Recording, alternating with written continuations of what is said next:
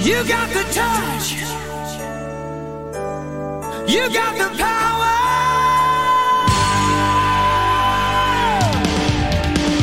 Yeah. You're live.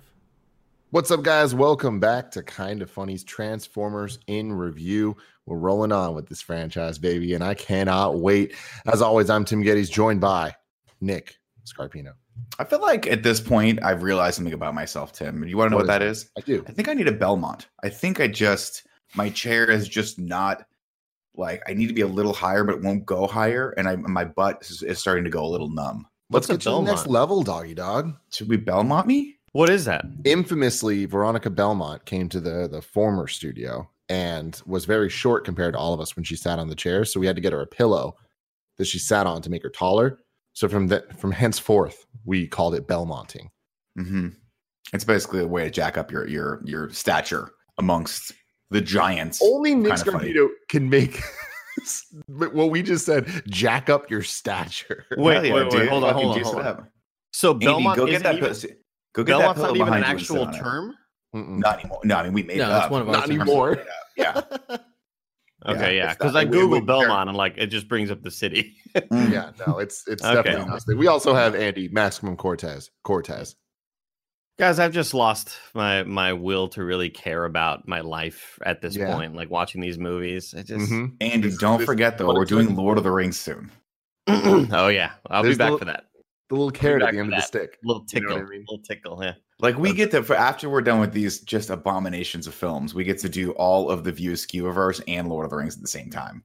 And I'm pretty I'm actually I'm scared of that for how much time commitment I want to put into those because they're actually good movies. Whereas these are utterly forgettable. I cannot Tim, I'm I was like sh- I was beside myself when I saw Leonard Nimoy's name pop up. Oh, yeah? I was like, fucking Leonard Nimoy Yeah. is in Transformers 3? I didn't know that. Do you know where else he is?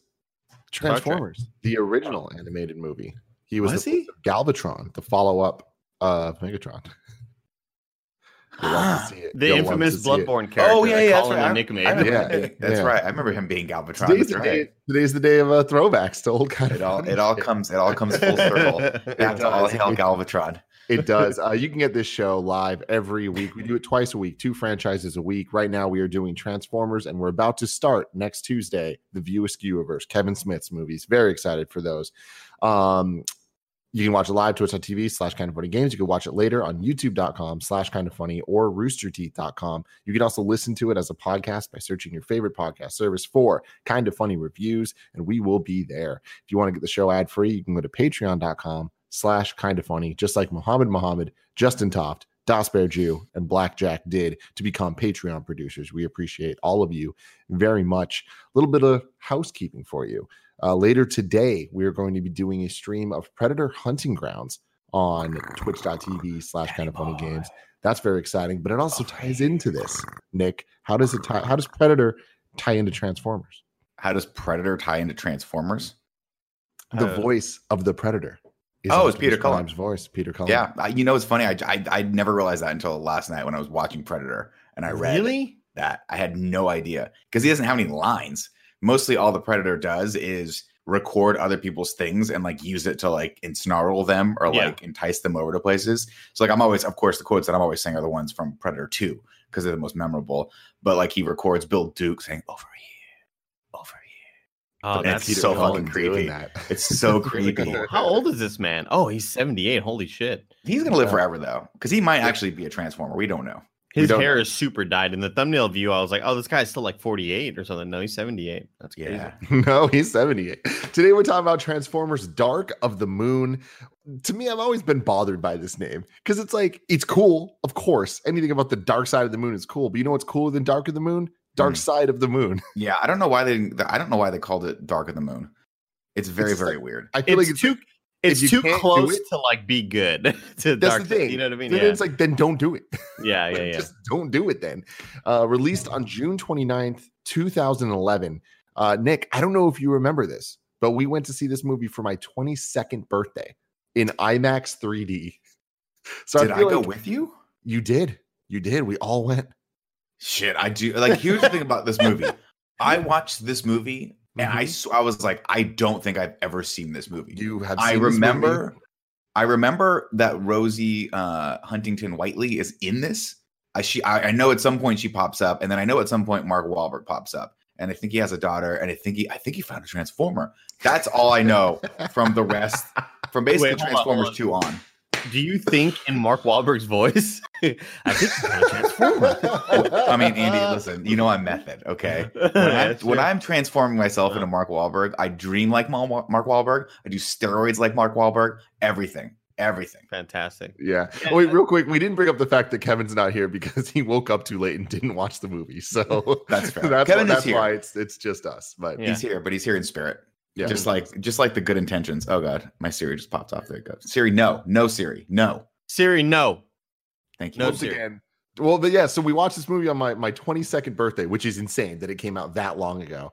Um, but yeah, Nick, I made you watch it in IMAX 3D, and you were so mad at me. Like he brought it up every day, Andy, for like three Oh, of months. Of course. That's the At least this was it was the Joey getting the way too small of a theater. Oh, no, nothing's as bad as that, Tim. Nothing's as bad as Joey booking us in the iPhone 4 screen. Well, Oh, like, why man. is this smaller? It should be I- bigger. Again, this was the movie that I saw super high with a buddy of mine from the Art Institute, and I too saw it in 3D as well.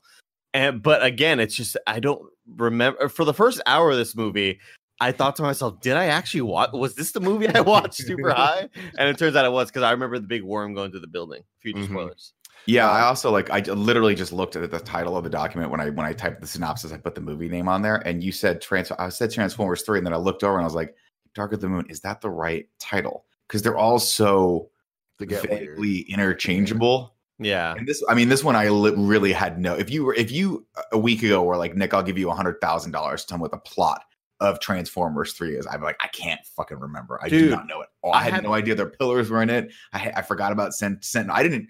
I didn't forget about Sentinel Prime. It just did that went into my brain, and my brain was like, "We don't need to retain this piece of information," and it kicked it right out. I had the same issue with uh w- with using the Vudu account for these movies because I- I'm so glad they had the number on the cover because I swear when I last week when I hovered over I saw Revenge of the Fallen and I thought no I don't think that's part 2. Revenge of the Fallen sounds like a later type of movie. And then luckily they have the numbers on the fucking thumbnail. Thank God or else I just wouldn't have any clue. But would it really matter what Shout out to that art in? Wouldn't matter. very No, very little. would not. So, so here's the thing: directed by Michael Bay once again, a budget of 195 million, 30 million of which was the 3D. Um, a box office of 1.124 billion. Guess it worked. Guess it worked. Yes, a runtime. Holy Of, shit. yeah. That's because of the 3D. I Like, didn't know it made that 3D, much. right? oh yeah, it That's what happens when you make your when you make money. kids watch 3D movies for twenty dollars a ticket. You make a shit ton of money. Thanks, Avatar. You fuck this. uh, runtime of two hours and 34 minutes, and I don't know that I've ever seen a movie that feels as long as this one. Like- Jesus, dude. And- But, but, like- but, but but my thing. So here's the thing. Before we get into Is into he getting paid stuff, by the fucking minute? Is that what Michael Bay's contract states? here's here's my thing though. Like a hundred dollars a minute. Okay, well, I'm gonna make fucking. This guy has to be four hour long. Four hours long. Here, here's my thing about this movie. Give me a second to talk about this. All right. Transformers, we've established near and dear to my heart. This is the first of these movies. This is the only of this trilogy that I look at, and I'm not saying it's a good movie, but I will say this is the only one that I enjoy as a movie. It has a beginning and a middle and an end. This the plot makes sense. Is it a good plot? Not really, but at least it's kind of interesting and it sticks to itself. And all the lore stuff they add doesn't, it's not overcomplicated like Revenge of the Fallen, where it's like mm-hmm. there's the matrix of leadership there's also the this and there's also the that this has the matrix of leadership they say that those words and it's literally used as a thing to define leadership and it's like cool i get it on top call of it- that real quick, don't they call it the Great Matrix of Leadership in this one? yeah, they do. Which- they do. It's like, Do why? do me. me dude give it Josh, to do me, me. but but i feel like this movie kind of succeeds as an end cap to a trilogy because there are many moments that happen with characters that were like oh we've seen them before and now they come back and we kind of care at least a little bit all the plots seem to at least be telling the same story the human military people have cool things to do constantly in comparison to the other movies where anytime they're doing stuff i'm like why are you doing this? Everything they do in this one i'm like cool this adds up. There's one plot being told. There's not and anytime there's a plot twist it's about one singular plot that's about characters and i enjoy that and i feel like this movie has anything I enjoyed about the other movies, this movie does better and more cohesively. It just is so long. Eh, but the thing with that though is that I feel like this movie is one of the most ambitious movies I've ever seen, and I think it really nails what it set out to do. I just don't think what it set out to do was something that I necessarily wanted. But it reminds me a lot of Endgame, where you watch Endgame and it feels kind of like three distinct movies. It doesn't feel like beginning, middle, end. It feels like different story elements that are building together so that by the end of it it's like it all comes together this movie the beginning the for an hour it's straight up a history lesson and it's trying to tie transformers lore in a fairly simple way to events that we are very familiar with and i think it does a good job with it although in my opinion it's boring as fuck because i don't like history lessons but then we get reintroduced to these characters from the trilogy, and I'm like, cool, you're bringing them back in ways that I feel are way more interesting than anything we've seen. This movie still has all the same issues the other ones did because it has the X Men effect of having the baggage of shitty movies before it. Um, so we're gonna have the bad comedy. We're gonna have the, the weird ass boss character of John Malkovich, and we're gonna have fucking uh, uh, Ken whatever. Jeong. Ken Jeong for no goddamn reason. All that shit sucks. And okay, Mikaela's gone, and we're gonna write that away in the most piss poor way possible. All that shit's still here. But then when we get to the Chicago moment, like the Transformers being banished and stuff, it's like all of this adds up, and I feel like is cool. And Chicago on, I'm like, this is the most intense apocalypse movie I've ever seen. I've never seen a movie get destroyed or a city get destroyed this much in a movie where I'm like, this is dark as fuck. These aliens just came, took this shit over. They're executing the good guys They're literally front war- they're doing the war of the worlds to the people where they're just like dude like the- the- these transformers these decepticons are fucking killing humans and they are evaporating like all of it adds up and then we get a fucking fight scene between megatron sentinel and optimus and i think that to me that you can see it from the beginning of this movie to the end there's at least a care for transformers fans in this one that wasn't in the others they actually call the bad guys decepticons every time they reference them, they call each other by name. Starscream's called, Ironhide's called. It's like these characters that maybe have gotten one name drop in the other movies are consistently getting moments in this. And it's like, because of all that, I appreciate this. And I feel like this is the only one we've seen in the last couple of weeks that is actually a movie. I see. I'm. I'm. I'll agree with you on your your high like high level points, which I think that this one is. I think this is the most straightforward story told, and for that I appreciate it. Um, I'm the opposite of you though. Where I actually, I think Kevin and I were talking earlier before we started, but I re- I like the beginning of this. I think it's a really cool setup of like, hey, the entire space race was caused because uh, this alien machines, alien ship crash landed on the dark side of the moon, and whoever got to it first would get all of the the, the power from it and all, and like and try to figure you know get all the technology from it, which is cool.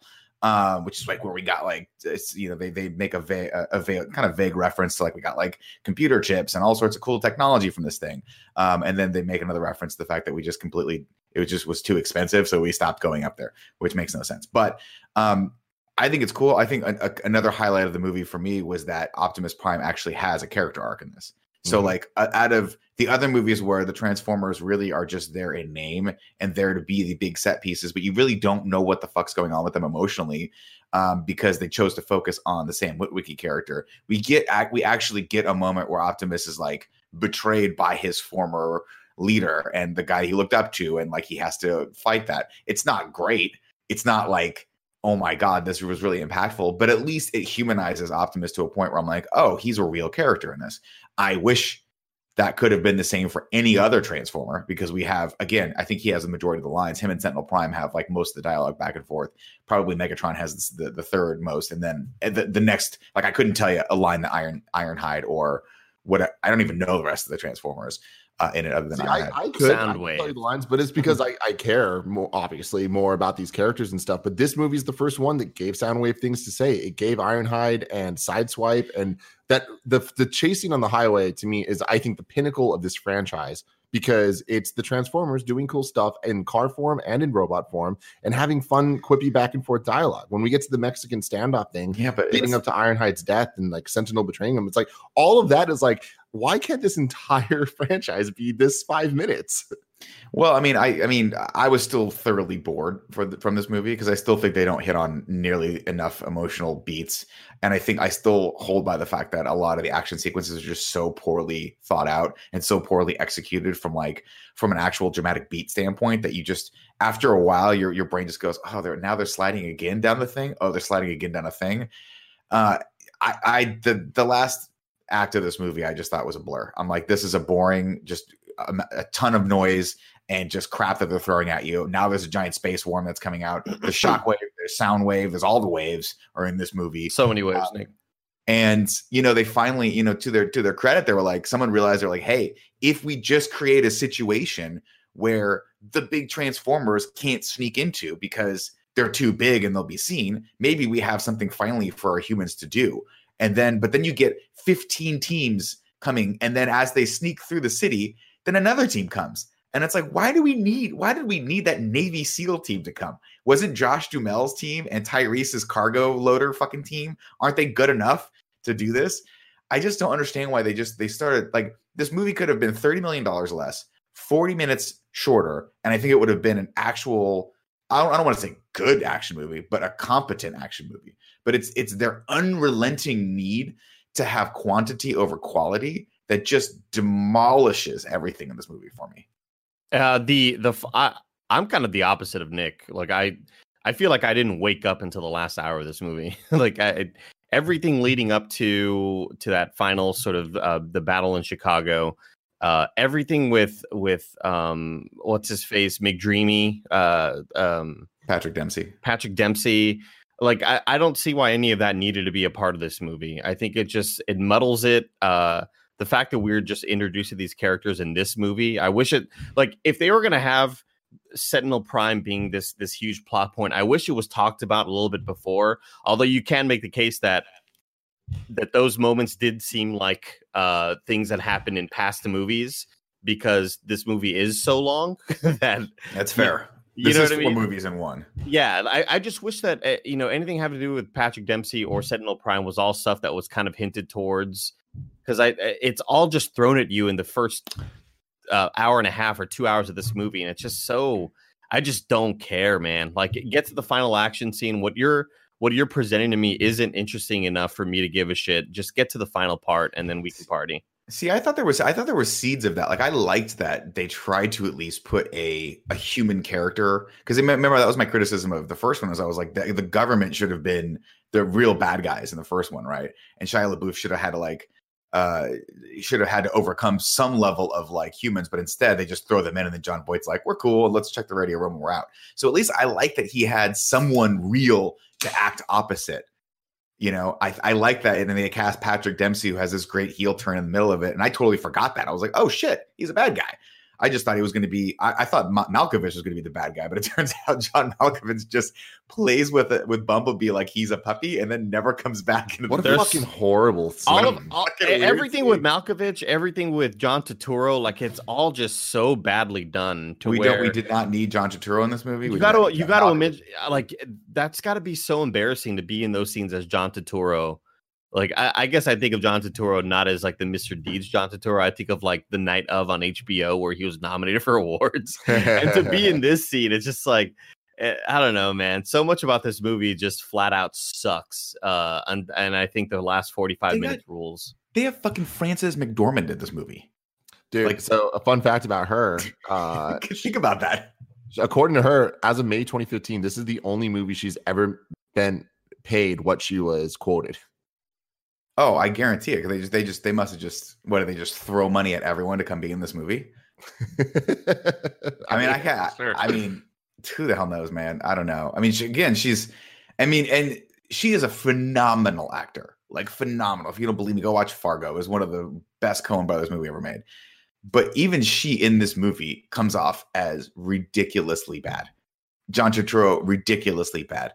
I don't know why. I mean, fucking John Malkovich is bad in this. And that's not, an, I mean, they're gr- these are great actors. These are some of the best actors of art of like any generation's time. And they're just outlandishly stupid. They're stupid on screen. cartoons. Yeah.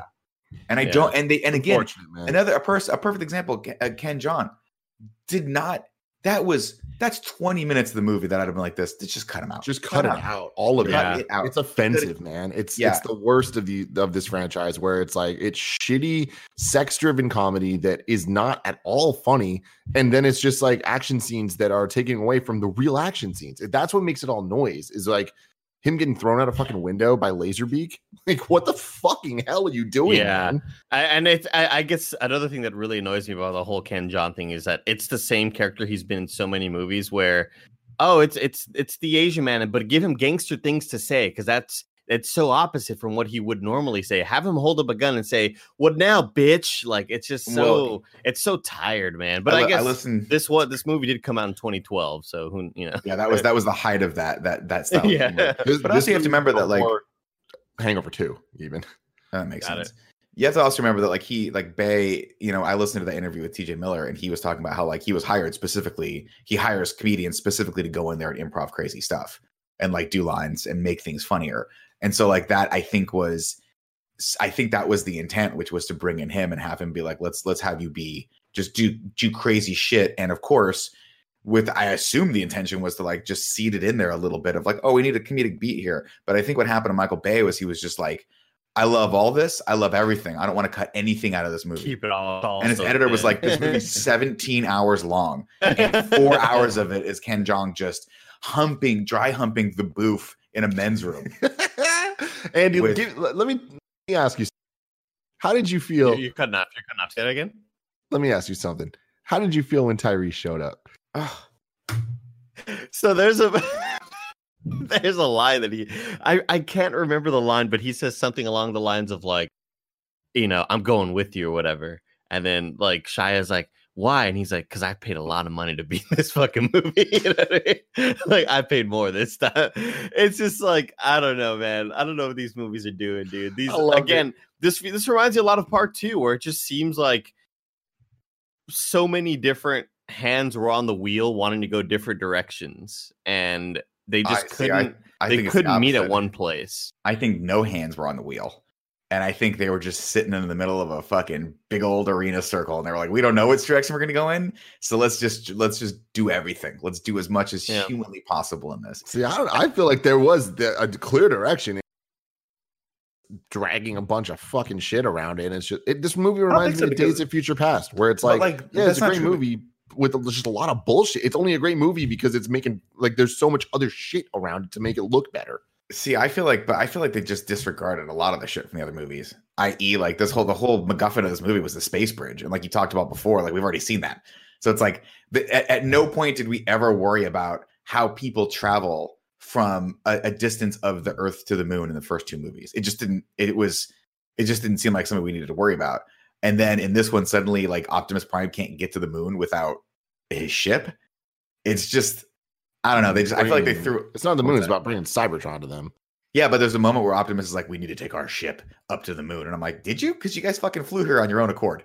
Like, you guys didn't you guys weren't you just ships before? And suddenly now they have to drop like they have transformers in now. ships, which is fucking so weird. It's it's. I just feel like a lot of the the the hit like all the stuff they set up before they were like, ah, that doesn't matter. We don't give a shit about that. Let's have it be the pillars. Let's have it be this thing. Let's not worry about the fallen or any. Of the, I mean, obviously the fallen didn't play into it, but I don't know. I just feel like they're not they're not paying too close attention to the lore here. Well, my problem there is like it's it's not so much the lore because I feel like there is more consistency than there is with the cast of characters. It's just like man, every single one of these movies has struggled to identify a team of Decepticons and a team of Autobots. Oh, 100 percent. So it's kind of just like, oh, there's the black truck. Like, okay, that's Bumblebee. I know Bumblebee, but it's like even like with this one, it's like, where are the characters that were introduced in two? Like, some of them are there, some of them aren't. The twins, they're just not in this. There's one scene where you see them in their car forms, parked in the Nest headquarters. Where the fuck are they? Why aren't they banished in the the scene where all the Autobots are being sent away? What, You know what, what this what this movie needed was uh like obviously the Michael Bay just uh, let let it go right move on have somebody else do it but I feel like I I wish the humor was was all consistent and felt like it was coming from the same writer and like like a movie like Big Hero 6 which is like you know totally you know uh really positive and cute but there's also great character moments and cool character arcs and I just like I wish this movie had some like amount of consistency to it, and it just doesn't, dude. It's such a bummer. Well, it's also one of those things. It's like, why does why does he need a love interest in this movie? Why does why do we need half the characters in this? And it's just so it's such a sign of the times of like we need to have this the hottest girl on the planet. And it, but I mean, to their credit, at least they give Rosie uh, Huntington Whiteley something to do at the end. She calls Or she Megan just- a bitch. A bitch. She was like, "You got a little, a, a tiny little dick. You need to get your little tiny dick in this fight if you want some of this ass." And Megatron's like, "I do want that ass." I want, I So- want that ass bad. Yeah, why he just grab her and crush her? Like what? Why? I don't know. I mean, I'd be like, "Fuck, fuck you," you know. Fuck Like, you. So, uh, yeah. Some facts there about the Megan Fox stuff. So Megan Fox was originally attached to the film, and Patrick Dempsey's role as Dylan Gould was to be the employer of Fox's character Mikaela. According to various published sources, Fox's absence from the film was due to Bay ultimately choosing not to renew her role in light of comparing him and his work ethics to Adolf Hitler. Although representatives of the actress said that it was her decision to leave. And none of that was true. Uh, Bay later claimed that Fox was fired by executive producer Steven Spielberg, uh, a claim which Spielberg was like, "No, I didn't do that." and uh, Bay said, "I wasn't hurt because I know that's just Megan. Megan loves to get a response, and she does it in kind of the wrong way. I'm sorry, Megan. I'm sorry I made you work 12 hours. I'm sorry that I'm making you show up on time. Movies are not always warm and fuzzy. Damn. I What don't a think he, Fuck. Tim. I don't think he's sorry. I You don't, don't think he's think- sorry? I don't know if that's what counts as an apology. So uh, I'm then sorry when- I made you show up on time. when Megan Fox was fired shortly before filming began, Blake Lively was offered the role, Oh, she'd have been good. um, but had to turn it down due to commitments to Gossip Girl. Uh, and then Gemma Arterton, Arjun, Ashley- yeah. Art, Ashley Greene, Brooklyn Decker, Oh. Miranda Kerr, Bar Refaeli, Oh yeah. uh, Amber Heard, Basically, all, all of the Victoria's Secret Yeah. models. Yeah. And Amber Heard. uh, Heidi Montag, Lucy Hale, Julianne, Heidi Montag. Julianne, Julianne Hough. Hough- Wait a minute, Yeah. is that the Modern Family mom? No, it's Ryan Seacrest's like ex girlfriend. She was like a Dancing in the Stars like person. Mm, mm. Britney Spears, Christina Yeah, Aguilera. exactly. Well, and, and Anna Kendrick uh, were all Anna Kendrick would would have replace her. Great in Anna this. Kendrick would have been fantastic. Uh, Like, Rosie what- Huntington Whiteley had no previous acting experience apart from appearing in Michael Bay directed Victoria's Secret commercials, which is I mean- just what I've mean, seen those I mean, the thing- commercials? They're amazing. Look, the thing is, like, I don't even think she was bad. Like, at I don't all. think she was Like- bad either. no, I think she neither, was pretty neither. good. Like, Uh, I, it just I was just unnecessary. It just yeah. felt derivative, where it's like, oh, we're we're beat for beat remaking the love plot line of like who loves you, who says it first, whatever, from the fucking last movie with a super hot girl, and it's so unbelievable that Shia LaBeouf would twice, Hey, man. twice. No Look, man, look, dude. You watch Tiger King. Those dudes are getting pussy by just show, or and dick too, right? By just showing off Mostly their tigers. dick. Like Yeah, the fact, like it, you know, if you have a pet tiger, you can Yeah. get laid. And in this one, Shia LaBeouf's just throwing around that look, I saved the world twice. yeah, the medal. And Good Yeah, for the, him, the dog. picture of him with Obama, it gets me every. So that's good. swear to God. So. Um, but then what else do I got here? Uh, no, he invited her to audition and was impressed enough to cast her as Carly on the spot. So there you go. There you know, go. honestly, I, I I saw her pop up in this movie, like the first shot. I was like, oh right, this is the one she pops up in, right? And I didn't think anything of it for the rest of the movie, and that's just kudos to her. She held her own. It's not like, granted, they didn't give her fucking Shakespeare to say, but at no point did I think, oh, this this person's a terrible actor. In fact, I think she was probably on par, if not a little bit better than Megan Fox was in the first one. So, you know, good for you, Rosie. Good and guess you. what? You know who she, her husband is or who she's dating? Mm-mm. Jason Statham. Think about that. How much would you watch that out from the closet? Damn. you know what I mean? I, I like that to my right. I guess I think uh um Optimus is over here. Wait, hold on. In the window, there's it just looks like Optimus Prime No. is a part of the podcast. Yeah, it's the other way. To oh, it's the your other way. Oh, left. Oh, this way. There Oh. it is. What do you think, Optimus? I like this movie. sucks. Please kill me. Don't put me in these movies anymore. let's let's get into into the plot. Ladies and gentlemen, welcome to Transformers Dark of the Moon. Today, in the name of freedom, we take the battle to them. Finally, we finally fight them. Don't worry about the last two movies where we took the battle to them again. Today, freedom, just remember that. Whew. I'll remember. We start like we always start for some reason because we hired Peter Cullen and we had we gave him nothing to say for the other two and a half hours. So let's make sure he's got a VO at the beginning and the end of this, so fans remember that he's the one that did the original Optimus Prime voice. We were once a peaceful race of intelligent mechanical beings, but then became the war. Guess what? The Autobots wanted freedom, and the Decepticons just wanted tyranny. Why? I don't know. It's because they're bad. They're just bad characters. Yeah. Mhm. Uh, Autobots were outnumbered and losing, so they launched a ship that contained secret cargo that would have changed the planet's fate. uh, a desperate mission, our final hope, a hope that vanished. When the Autobots ride in, uh, uh, this is the question I have for you, Tim. Yes. Do you think when the Autobots ride in spaceships, Mhm. are the spaceships also sentient beings? And if so, Sometimes. are they slaves? Do they feel like they're slaves to the other sentient beings? Well, not all machines are sentient. Mm-hmm. So Mhm. some of them But are. so they so they have non-sentient machines that they can most operate. of them are are not. Yeah. Like Nick, do you think do you think their microwaves are sentient? Like the when the Autobots and Decepticons have microwaves or maybe toaster ovens on on Cybertron that they have brains? I would I would assume so, and I think they have feelings too. And there's another war. All I'm saying is there's another war coming. Quick, quick They're- question: they're Do you think that the The microwaves ever eat the food? Oh, I would. Oh, man. And they're just like, Lot- "Oh, my bad, dude, my lot of bad." accusa- yeah, My a lot of accusations being thrown around here. Anyway, back in the 50s, the ship, of course, lands on the moon. So a bunch of people talking, and it really, oh my God, they a bunch of people are talking, and then they have really, really bad CGI JFK. It's weird. Which begs the question: Why would you not just cast a lookalike? what, what's weird about it is that it it worked for a second, like when it when it- no CG, but like I'm like I get it, I get what you're doing, and then they insisted on showing a shot dead on, and I'm like, you didn't need Yeah. to do that. Like Why? Uh, I feel like Forrest Gump did it better 20 years prior to that. Maybe not. Maybe it's just my memories, but like, Well, good Forrest lord, Gump put him in real it was footage. offensively bad in this. It was bad. There's a moment where like the face literally slides off of the mouth. It's Yeah. fucking bad. And it begs the question, wouldn't it have just been cheaper to hire an actor for for his day rate for just scale that kind of looked like JFK and put him in there? It doesn't matter. Uh, I mean, fucking Christ, they literally recreate the fucking moon landing and the Oval Office. You just get it. Doesn't matter. All right. Uh, anyway, turns out the ship landing caused the space race that resulted in the moon landing. Uh, and I thought this was a really cool concept. I like that. I like that that I, the conspiratorial humans have been in on this sort of since that that point. Uh, we see the moon landing, and then NASA turns uh, off the official transmission so Neil Armstrong and Buzz Aldrin can go to the alien ship. And again, I think the visuals here are really fucking cool. I like the idea that like you got 20 minutes, go, and they have to walk in and they're like, we're going to need a lot more time because this fucking thing is huge. Uh, and of course, they find all the dead Autobots. Then we get. Again, not to harp on this JFK shot, but we get a really cool shot of Nixon in the Oval Office where we see the actor blurred out in the background and the camera dollies to the right, and on TV is the real Nixon. And I'm like, why would you not just do that?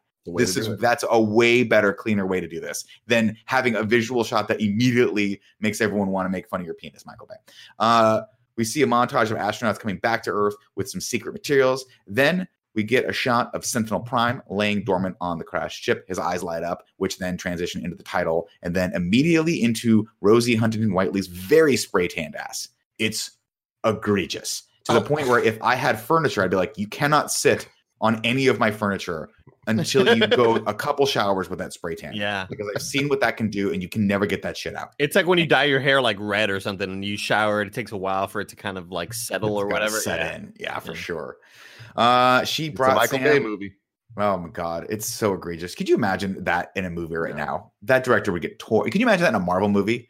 J- Like, no way. No, No. fucking way would that happen now. Anyway, she brought Sam a new lucky bunny and all those cheeky Brits. They don't understand American superstition. It's a rabbit's foot, Rosie, not a giant stuffed animal. Oh, Oh, you're dumb. You're from across the pond. Then, of course, Rosie offers to give uh, Sam some money for lunch uh, because he's broke as shit despite saving the world twice, and thus we get our the main conflict in our B plot here. Uh, they're in Washington. We get a nice little flashback of Rosie and Sam meeting at the White House when he when he was given the Medal of Honor or some sort of medal. I don't know. They never really distinguish what it is, but he gets It's, a medal. just, it's just a medal from Obama. Who a cares? cool But medal. so so Yeah. fucking dope. Uh, and of course, she was working as an aide to the British ambassador, and he comes pretty kind of aggressively at her and a little cocky. And you know what, Tim?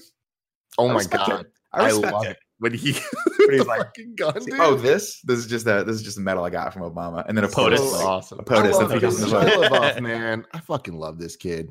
He's okay. So I, I've I've talked about this before. How I think he pretty much carries his entire franchise until this movie. I agree with you.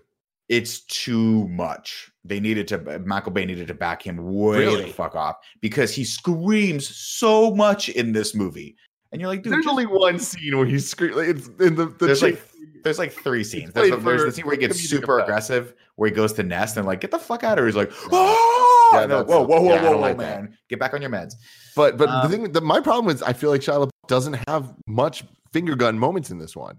Like I feel like he's just kind of a generic dude. He's not like the buff. Well, they had to make more room for um, Has to. Tyrese's whole "I quit the military and now I load cargo onto planes" character. I needed That that, character arc. really, I needed wanted. that character arc right there. Anyway, Sam really needs a job, and Rosie tells him that he has a job that involves his fucking mouth and her the lower half of her body. And he's like, God She, damn she wants his whole face to just be orange by the end of the night. She wants she wants like, like a little mini Donald Trump just running out there with that spray tan on that face.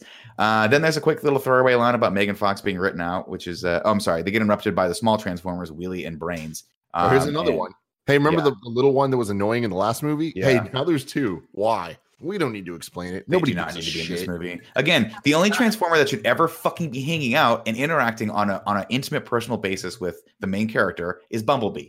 Everything else is just why is this in here? It it literally is a distracting moment in scene. Totally. It's fucking distracting. And on top of that, like what you're talking about, something that really bothers me about this franchise, it's like, cool. Like you can watch these movies and obviously everyone can be like, oh yeah, Bumblebee and Sam have a connection.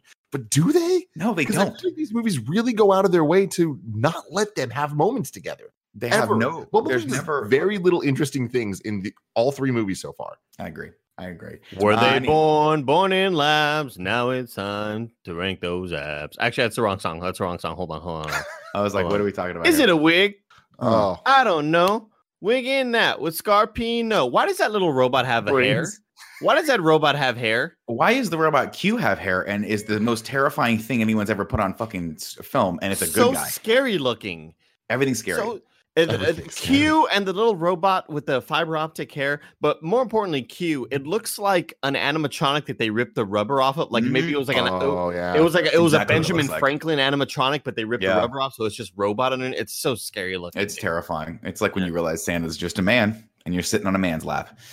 Anyway, there's a throwaway line about Megan Fox being written out, which apparently is the only reason for the scene. Uh, Sam's parents show up on their world tour uh, with matching tracksuits. And at first, I was fucking Tim. I was dreading this moment. I was like, I knew it. I knew they were going to put these stupid parents back in here. But I man, love the I, I got to be honest. After about five seconds, I'm like, I got a sneaking suspicion that these are going to be the best parts of this whole they're movie. great, man. And they're they're in this movie the perfect amount. Just enough. Yeah, Just yeah. Enough. Uh, Mr. Whitwick he gives him shit for not having a job, and it's revealed that Bumblebee is off on mission, so Sam had to pick up uh, what I would consider a dope ass classic Datsun 510 uh, that I know Kevin and me would love to just spend countless long nights restoring dope. and then maybe accidentally make out. No. anyway, we get, I get Oh, and- and- every once in a while you get me shit it that I don't expect. That Yeah, was one of those times. Oh, Moonlight. Uh, we get more VO from Optimus. Uh, apparently, they're Optimus is like, dude, we're out there solving problems, and then they show a montage of all the problems they're solving, and it turns out they're really just shills for the American government. They're fighting all of our wars, uh, mostly over like we, we see them fighting foreign and I mean they're just literally like our peacekeepers for the world, basically our own private military force. Which I got to be honest with you, I'm, I'm okay with. I I mean, how yeah. guys feel about I, that, uh, here's the thing. I think that we, we as a society would be okay with this, but you got to assume that these Autobots they get here and they're like, you're you're making. We're gonna do what? Like, I mean, basically, they're like, You're you putting us to work.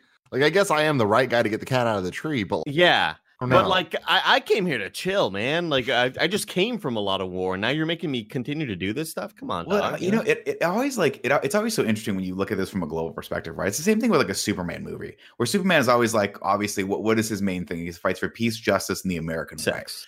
But like, oh, definitely not sex. He's Superman's. I stand by the fact that Superman's asexual. That scene in the bathtub, I was like, ew, gross, get away from me. Um, but like, if if I were, I don't know, Russia, and I was like, wow, the Transformers are based out of America, and they're essentially just going over to the Middle East and protecting all of America's oil assets. Um, I would have a problem with that. I'd be like, I think these motherfuckers need to stay out of all the wars because this is not cool. Anyway, that's my personal opinion of it. You know, I, I always wonder. I always think that like when we watch movies like Mission Impossible, I always think how, like, why does Ethan keep doing stuff like this? Right? Why does Ethan Ethan Hunt? Why do they keep put keep putting him in these scary like life or death situations? And how is he being compensated for it? Right? And I think about that with these Transformers too. Yeah.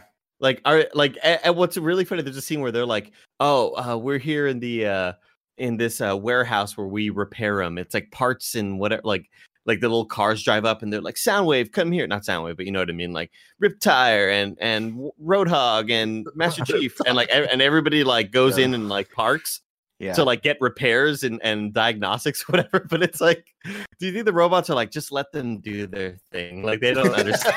yeah, they don't get let that them, just let them think that they're repairing us. You know, like, like we've literally seen Bumblebee go from a shit Camaro to a fucking brand new Yeah.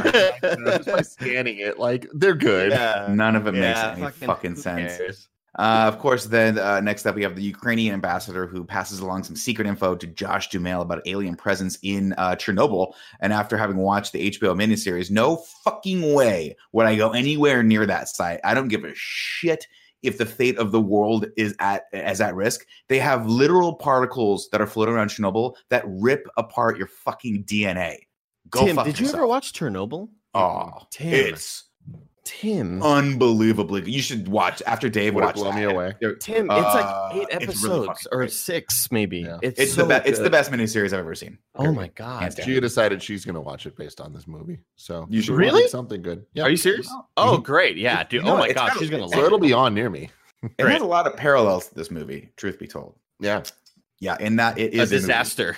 Yeah, it's just an unmitigated disaster, the likes of which we will never come back from. It'll last hundreds and hundreds of years. Uh, anyway, they said Uh, twenty thousand. That's nuts. I know it's fucking crazy, right? Not only that, but guess what? They have to go back and build another structure eventually because the structure that they're building, that the mega structure they put on it already, is like is going to decay before that happens. Anyway, Uh, the Ukrainian guy takes them into a facility and then wants to tell Josh something, but is scared away by Robobat, um, which is Laserbeak. They find an, a, a metal part from a long lost Autobot ship, and I guess because Sputnik went up there and got it, and then all hell breaks loose. A fucking giant transformer that looks a lot like uh, just a, just a metal like a metal.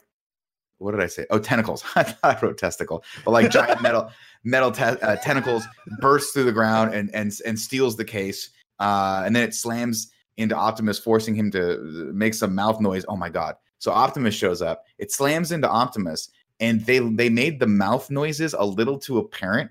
So as all the yeah, it's So weird. weird. Dude, I no, was like- Optimus rolling in with his trailer for the first time. I was Yeah. like, let's fucking go. This is all I've wanted since I was five years old. And then immediately this fucking weird drill snake thing busts into him and he makes the mouth noises. And I'm like, you just ruined this for me. You fuckers. I was rock hard. And now it's just like blue balls for the rest of my life. but I'll I- tell you. I'll tell you what hate I don't this drill understand. thing, dude. It's like, can the Transformers just be simple? Just let them be robots that turn into other things. We don't need a fucking giant drill snake. We've seen enough Blender stuff, man. So, based on my limited knowledge, when when Soundwave appears next to Drillman, Shockwave. Shockwave. When yeah, don't, Shockwave, don't be confused because Soundwave's also in this movie. Right, right, right. Well, I meant Wave Race 64. When Wave Race pops up next to the Drill Man, I thought to myself, oh, that's one guy. That's one thing right there. Yeah. Like the robot, Because it looks that way. that's sort of its physical manifestation of like, here's how I look in robot form, but really I have these giant long te- uh, testicles. Right, testicles. Uh, but yeah, I didn't know that they were. But also, why did they retreat? I feel like they had such an advantage. I Uh, don't know. At, at- at no point do I think, and this is this is another major problem I have with this movie. At no point do I think the Autobots stand a chance against this. yeah, yeah. there's no. I do like the line with Tyrese where he's like, why did why did the Decepticons always get the cool shit? yeah i mean it's true right? And and like that's that's a that's a that's a just such a fucking um i guess just novice way of approaching all this right? Give the bad guys the bigger weapons and then let the good guys i guess just punch their punch harder as they get to this stuff. But like like the like the decepticons in the cartoons always kind of if Well, i'm they had the same, remembering it was the same advantage. Like they could fly, the Autobots like couldn't. but they bunch of never felt like an overwhelming presence. They always felt like they were planning something and they were going to scheme and then they were going to launch like an ambush on on the Transformers. The Transformers always felt like they could beat the shit out of them at any point. And the Decepticons were like these little like these little bitches that were hiding in the corner and like in like a weird like ship and they're like we're going to get them again this time. Well, the original never got 'em. cartoon sucked. That I don't How count dare you? How good lore. fucking dare you? wow, wow. Tim, mute That- your like mic. that's a cartoon. Like that. Like that's like little ki- like Pixar. mute your mic. Uh let's see. Then Laserbeak kills the Ukrainian guy, and then we get a fun guys. Guess what? That was too intense. We got to have a fun montage of Sam at job interviews because his dad really wants him to get a job, and then it turns out. Uh, his past has flagged him by the FBI, despite his record being expunged and having gotten uh, having he got a medal, but guess what? He still can't get a break. No one wants him. He's got no experience. And then meet John Malkovich. That's right. We got John Malkovich because Sam has a letter from their board. And he has no idea how that happened. He is interviewing at Accuretta Systems, and uh, uh, John Malkovich plays, of course, the aforementioned Bruce Brazos. Uh, and does not want he doesn't this guy does not suffer fools man and he does not appreciate grin fuckers his whole floor is yellow it's all yellow and i'll tell you this right now kevin if you're listening if we ever have a studio that has multiple floors we have to have color coordinated floors Mhm. and if Yeah, red, if a red cup comes to the yellow floor, Kevin, you have to fucking bring the holy power of the the Holy Ghost and Jesus down on this person. I don't I don't like that that lady cried. Like it's it's enough to like she could have been just upset that they took her red cup, but like don't don't walk away and cry. I, I feel was like the much. cr- the tears were symptomatic of a little bit more um, abuse that she had suffered Abuse, throughout the yeah. years. Sure, but, But like I I wish think- that they had fired her or something. Like if we had seen I feel it. like. I mean, I feel like honestly, if you if you're stupid enough to bring a red cup into the yellow section, you should get thrown out of a fucking window. I, I was feel like, surprised, uh, I was surprised that Gia looked over and was like, "What the f- Denise?" And I was just like, "Damn, you're, you're Listen, on." dude. No, but on a serious note, like seriously, Denise, like, do you not understand the fucking rules? Like, you see everyone else's fucking cup. You had to go to the third floor to get the red cup. Who do you like one floor, Denise? Yeah, Who who you fucking Denise? I do like the just the one throwaway line of, Malkovich being like, "It's anarchy up here." like, like that, that. that line is actually pretty decent. But Nick, what is more tanned, his face or Rose uh, her ass?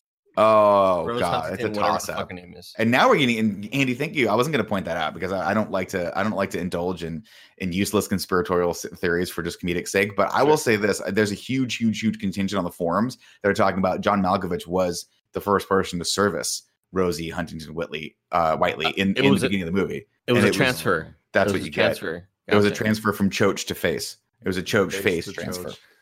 My God, the most dangerous of them all because you can suffocate with that in a lot of different ways. Anyway, uh, he was like, "Listen, man, I fucking get it. You want, you don't want this Wait, job. wait, can you name some of the ways?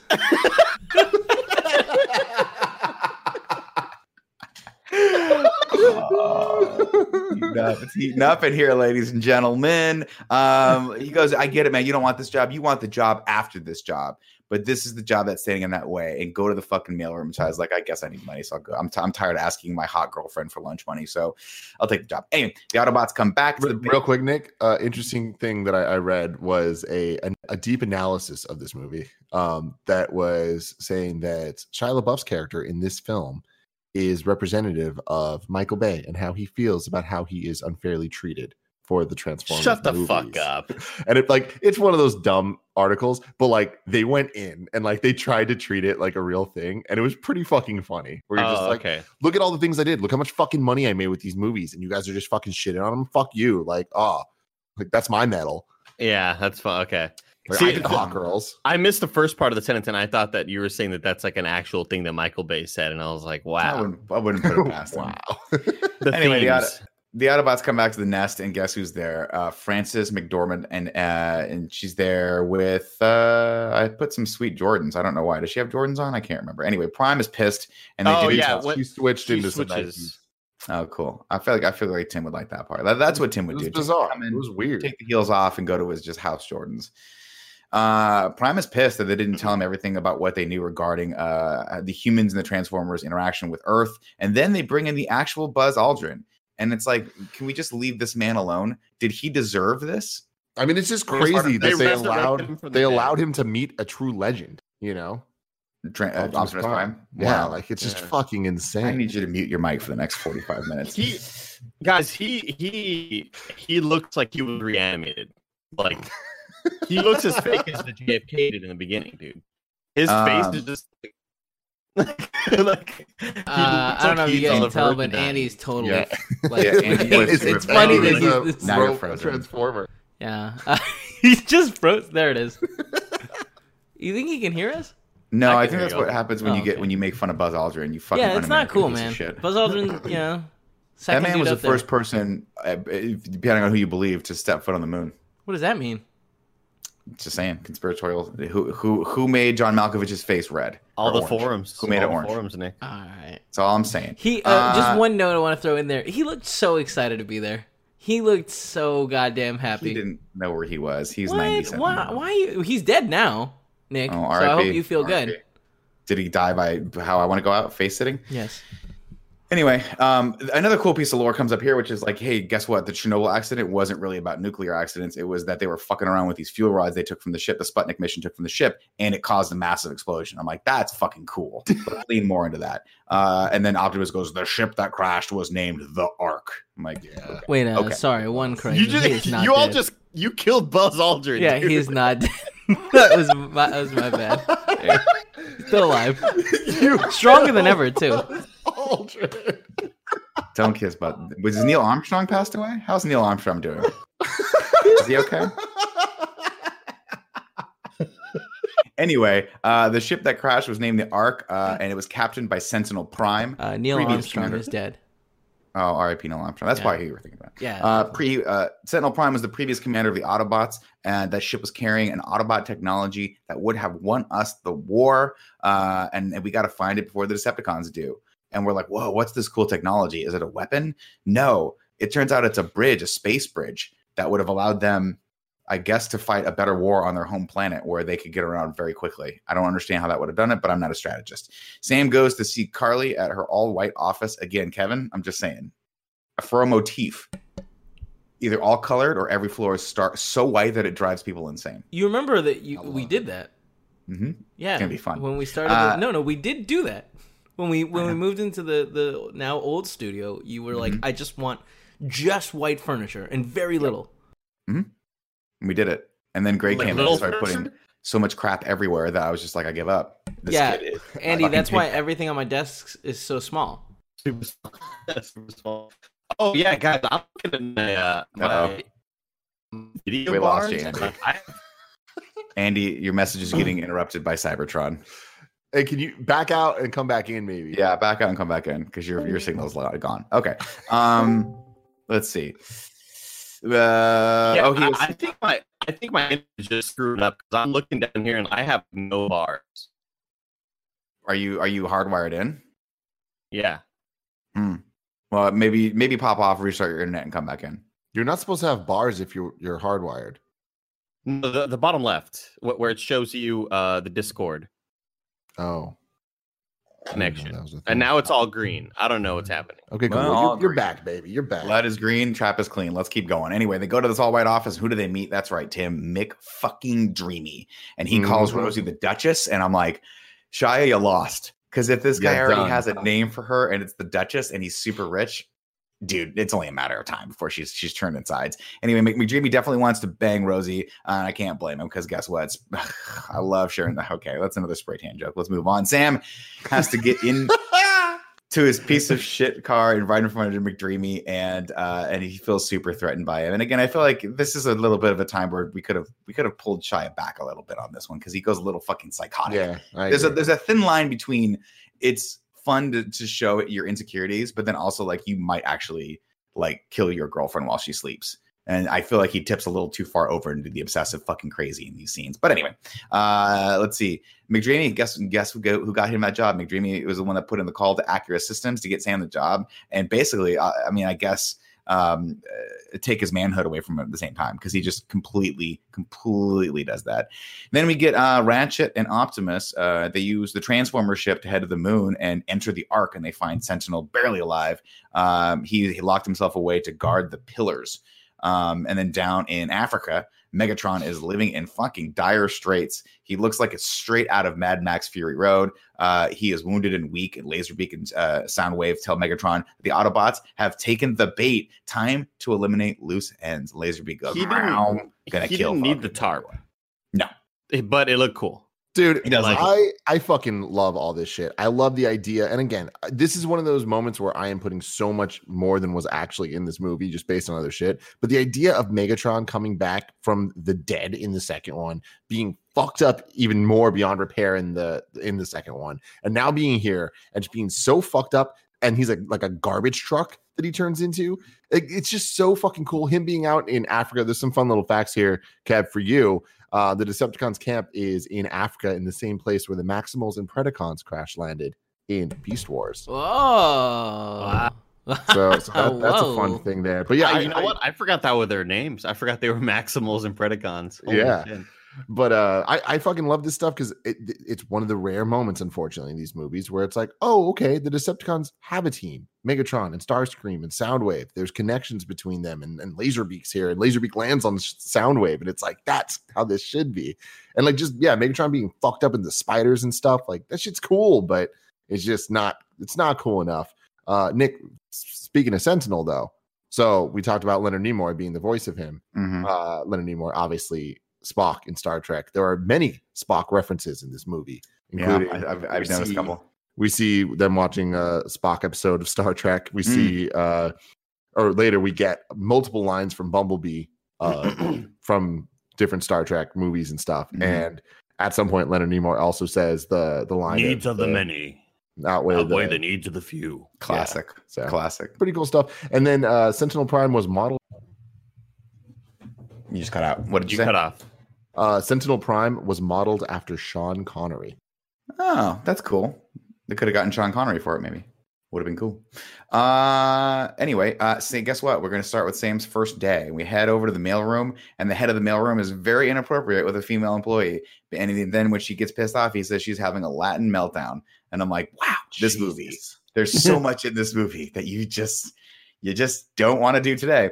Uh, Rosie comes I to don't visit know him. if you wanted to do it then. Oh, like, you definitely did not want to. That's such a weird fucking thing. Like, i- i- is that a joke? Like, is this supposed to make people laugh? Is it supposed to make people feel uncomfortable? Like, I don't get it. I don't, I don't know. You know what, uh, if guys? you wrote that if you wrote that character into a movie today, he would have to be a bad guy or have a massive fucking like realization at the end of the movie that he's been living his life wrong. But this guy's just like, I run the mailroom and I'll slap ass. I don't give a fuck. I'm not really seeing a lot of Sean Connery in his face, but I, you know, again, not a huge fan of robot beard. hmm Like, how do don't we like- like the roboticize a beard? Robot tentacles hanging like like like fucking little dinglies hanging off of his Yeah, face. it's I hate I hate it. Anyway, uh, Rosie comes to visit him, and Ken Jeong just immediately pervs out on her. And again, another like, wow, this is fucking dumb. Um, she, he's like, how'd you get here? And she goes, oh, I got a car. And he's like, what kind of car did you give him? And it turns out McDreamy gave her a two hundred thousand dollar Mercedes. Uh, that is fucking really cool. And he, he goes, cool, we should sell it and buy a house because he's frustrated because he has no money. And she's like, dude, I'm banging you. It's okay. And and everyone, myself, it's like, yeah, but it's only a matter of time before you realize that you, you're it's going to take this guy 30 years to be able to buy you anything. You're going to go you're going to go to a rich guy. I would. Fuck sam. He's a loser. Anyway uh let's see. Anyway everyone really wants to bang rosie. That's made very very apparent including when john malkovich comes up and you're like wow this whole office just is one massive uh, lawsuit waiting to happen this is just a sexual harassment fucking hotbed uh, Ken Jeong gets super inappropriate in Sam's face um, about the fact that he knows the Transformers and then assaults him in the bathroom. Um, and he's like, "I'm like deep throat, man," and I'm like, "Whoa, that's a that's a thing to say when you're standing on top of another man in a, in a bathroom stall." He knows shit about the Well, dark side of the moon. You you left out the the opening line of that. What did he I'm- say? I'm deep wang. It's like deep throat. Maybe I blocked that out. Yeah, because that I blocked that That- It did that's what they did. had Ken Jeong say. Uh, let's see. And then he, then he, Come on, man. These fucking movies, dude. and then he reaches into his pants and takes his manifesto out of his fucking dick and gives it to Sam. You know what, though, guys? weird. Luckily, this is the last one.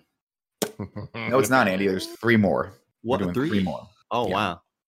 Uh, let's see. Sam tries to talk to Ken about, and immediately just goes into his room. He's like, "We gotta have a conversation about what just happened there." But Ken's like being tortured by his mouse because Laserbeak is actually in there. And then, um, unfortunately, his superiors want Laserbeak to suicide him, so Laserbeak goes fucking nuts and throws him out the window, and then just starts killing everyone in the office for no reason. I, I have to imagine because the writers were like, "We should probably have an action scene happen somewhere in here." He chases Sam through the server room, uh, and then fails miserably. And then he turns he turns into a printer at some point. He does turn into a printer at some point. And then when they when the guy's like trying to hit the printer, it does the Transformers, the more Yeah. than meets the eye. that's cool. Hey, I'm here for the fucking facts, all right. Yeah, right. That's Uh, cool. Let's see. Then also a fact that we missed, Andy. This one's for you. Wait, wait, wait. Beginning of the one of the NASA, like the main NASA guy. Who was he? Was he even Steven's dad? Yeah, he was. yeah. Holy Tying shit. tying the universes Wow. Wow. Just show me Tawny, man. That's all I care about. Where you at? man, I miss her. Uh, so Sam gets pissed off and heads to where they keep the Autobots, and then he just screams a lot like a small child. And it's at this point that if I was Rose uh, Huntington Whiteley, I'd be like, I, "This is it. This is the final straw. This guy is a child. He makes no money, and I can find someone else to to clean up the spray tan down there if you know what I'm talking about. Anyway, then we get a fun scene with uh, with Bumblebee where Bumblebee kind of comes to his rescue, and then Frances McDormand uh, uh, has taken possession of the five items taken from the ship, and then Sam tells them that the Decepticons are back and gives Ken Jeong's manifesto to them. And then Optimus uses the Matrix of leadership to repower Sentinel Prime, who is uh, sort of the Einstein of the Autobots. And Sentinel wants his pillars. He said, he's like, I saved five pillars, including the control pillar. And they're like, what are the pillars? He goes, they have the ability to reshape the universe. Together, they reshaped the universe to form a space bridge for resources or weapons delivery. And then and then she was like, she says something to him, and he goes, I will overlook your condescending tone if you heed the gravity of mine, which is a cool fucking thing to say to someone, Andy. I just Then- wish uh, this is so video gamey, like the concept of it. I'm kind of, I kind of dig it. I dig the the ideas of these pillars that like one of them controls the rest of them. Yeah. But it's still like I don't know. I don't know, Nick. I just at this point I'm just like get let's get to something. Let's get to something, man. It's it's one of those things where I'm like, I get that they wanted to have like there be a double cross, but also like if you knew the pillars were there, why don't you just go get the pillars? But also, are the pillars just to bring? We're gonna have we have a problem with these pillars.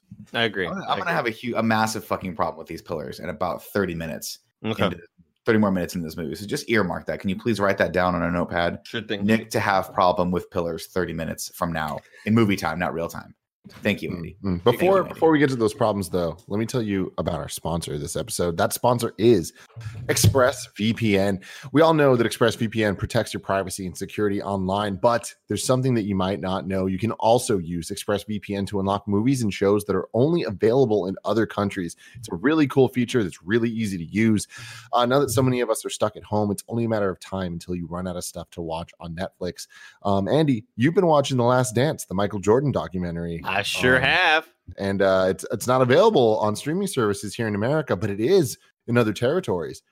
So we can use ExpressVPN to access Netflix over there and watch it here. Wow.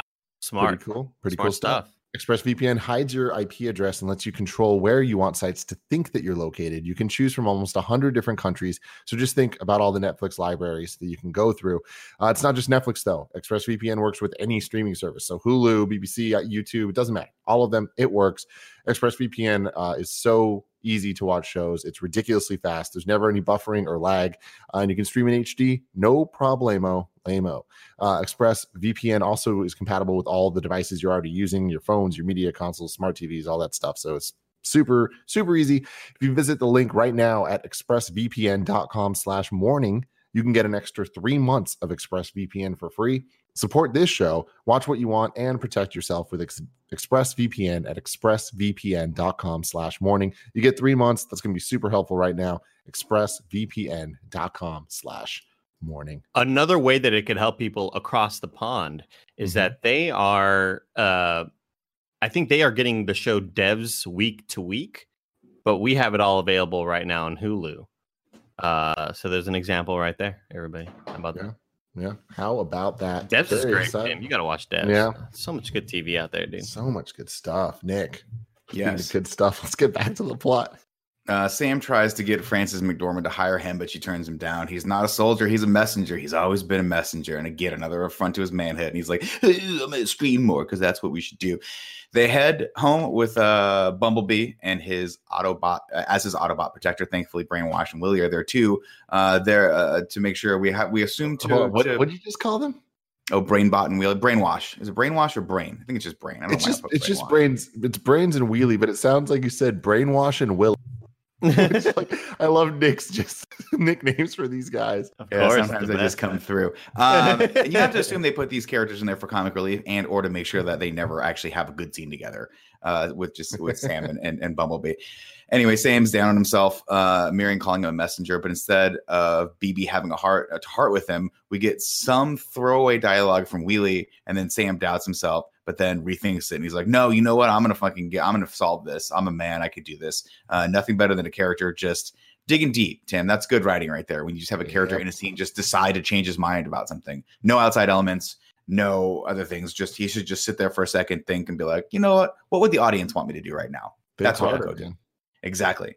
Uh, then guess what? Thank God he's in this. I didn't know he was in this, Tim. but just like the parents, I'm glad he is. We catch up with Agent Simmons, who is fucking bawling out because he wrote a book called Code Name Hero, and now he's a billionaire or whatever. And Simmons wants the world to side with the Autobots, but Bill O'Reilly says the Autobots should just fucking leave. Typical Fox News. Am I right, Andy? Totally, dude. Am I right? Uh, then K2SO comes in and he's kind of doing like a weird Swedish thing, and I'm not quite sure why they, they made Alan Tudyk do that accent. I'm And I'll tell you why, Nick. I'll tell Why? you why. And it is a wacky answer. Oh, Have you you ever- have an answer? Oh, Holy yeah. shit. Oh yeah. Have you ever seen the movie 28 Days? 28 days with Later. no Not later, just 28 with days. Josh I Hartnett. Um, I'm going to check right now. 28 Days with Sandra Bullock as the lead. Mm-mm. Viggo Mortensen is in it as well. Anyways, I don't. A big city newspaper columnist is forced to enter a drug and alcohol rehab center after ruining her sister's wedding. Oh, I, I'm familiar with it. Yeah. a stolen limousine. Um, so here's the thing. In 2011, Alan Tudyk told Empire magazine that his character from 28 Days, the gay German performance artist Gerhardt, was the same character as the one Tudyk later played in this movie. I decided that it's the same guy. He had gotten out of rehab, got himself on the right track, and then entered the army, became a specialist. I found that he had skills in computers and weapons. Then he got burned out after too much killing and just decided to become a valet to Agent Simmons. There's a moment where he just goes crazy, and I say, that's the old me. And that was all based on that bullshit idea that it was the same guy. I would rather have watched that movie than this movie. but how fucking What? funny is that? Man, That's- he's world building, dude. Good for Alan. So fucking crazy. Anyway, Sam calls Simmons and baits him back into the game with a promise to tell him about the current situation. And then Simmons decides, like, I got to get back in. So he dresses like Morpheus from the Matrix and heads over to Sam's loft. And then we get a dope scene with Optimus where Optimus offers him uh, uh, Sentinel Prime, the Matrix of leadership. And Sentinel's like, I am no longer your teacher, Optimus. You are mine. And I'm like, fuck, this is a cool part of this movie that I wish we kind of saw a little bit more. Mm, But no, we don't see that because what we need, Tim, what do we need what Nick? every good movie needs. We need a we need to take the fine, probably Academy nominated, if not Academy Award winning, John Malkovich, and we need to make him roll around on the ground like a little puppy for uh, for fucking Bumblebee to play with. ticklish. I'm ticklish. He just gets so giddy in this next scene. He gave You know I what guess, uh, sucks though, Nick? And I, I, I, this, there's no way for me to say this with insult, but I feel like, like this would be you. Like out of all of us, like you would have the guy where it's like if you were in a movie playing like a heightened version of yourself, you'd be fucking being tickled by Bumblebee. I It's. I and I and honestly, I would be glad to, and that would be my lineage, and I would stand by that. But I'm also not, Not nearly John as talented. Malkovich. Yeah, I'm not John Malkovich. I will never be as talented as John Malkovich or have anywhere close to the culture impact that man has had in film. And you just took him and you made him roll around on his back and and, and giggle like a fucking like he was high at Burning Man. Anyway, Sam and Simmons figure out that the DCs have been using uh, human operatives and then killing them off. Uh, Malkovich comes over with some info. I can't remember what he gives him, but it's some info. And then the, uh, um, Sam lets him play with Bumblebee. Soviets have apparently canceled the mission to the moon, and two cosmonauts went into hiding in America. But guess what? Uh, Brain Brains has found them. And then Rosie gets pissed at Sam because he's going back into war, and she, and he's like, "Why don't you? Why? I wa- this is what I want to do with my life. I want to make a difference." And she goes, "You're going back into war, just like my brother who died in war." Look over at the picture.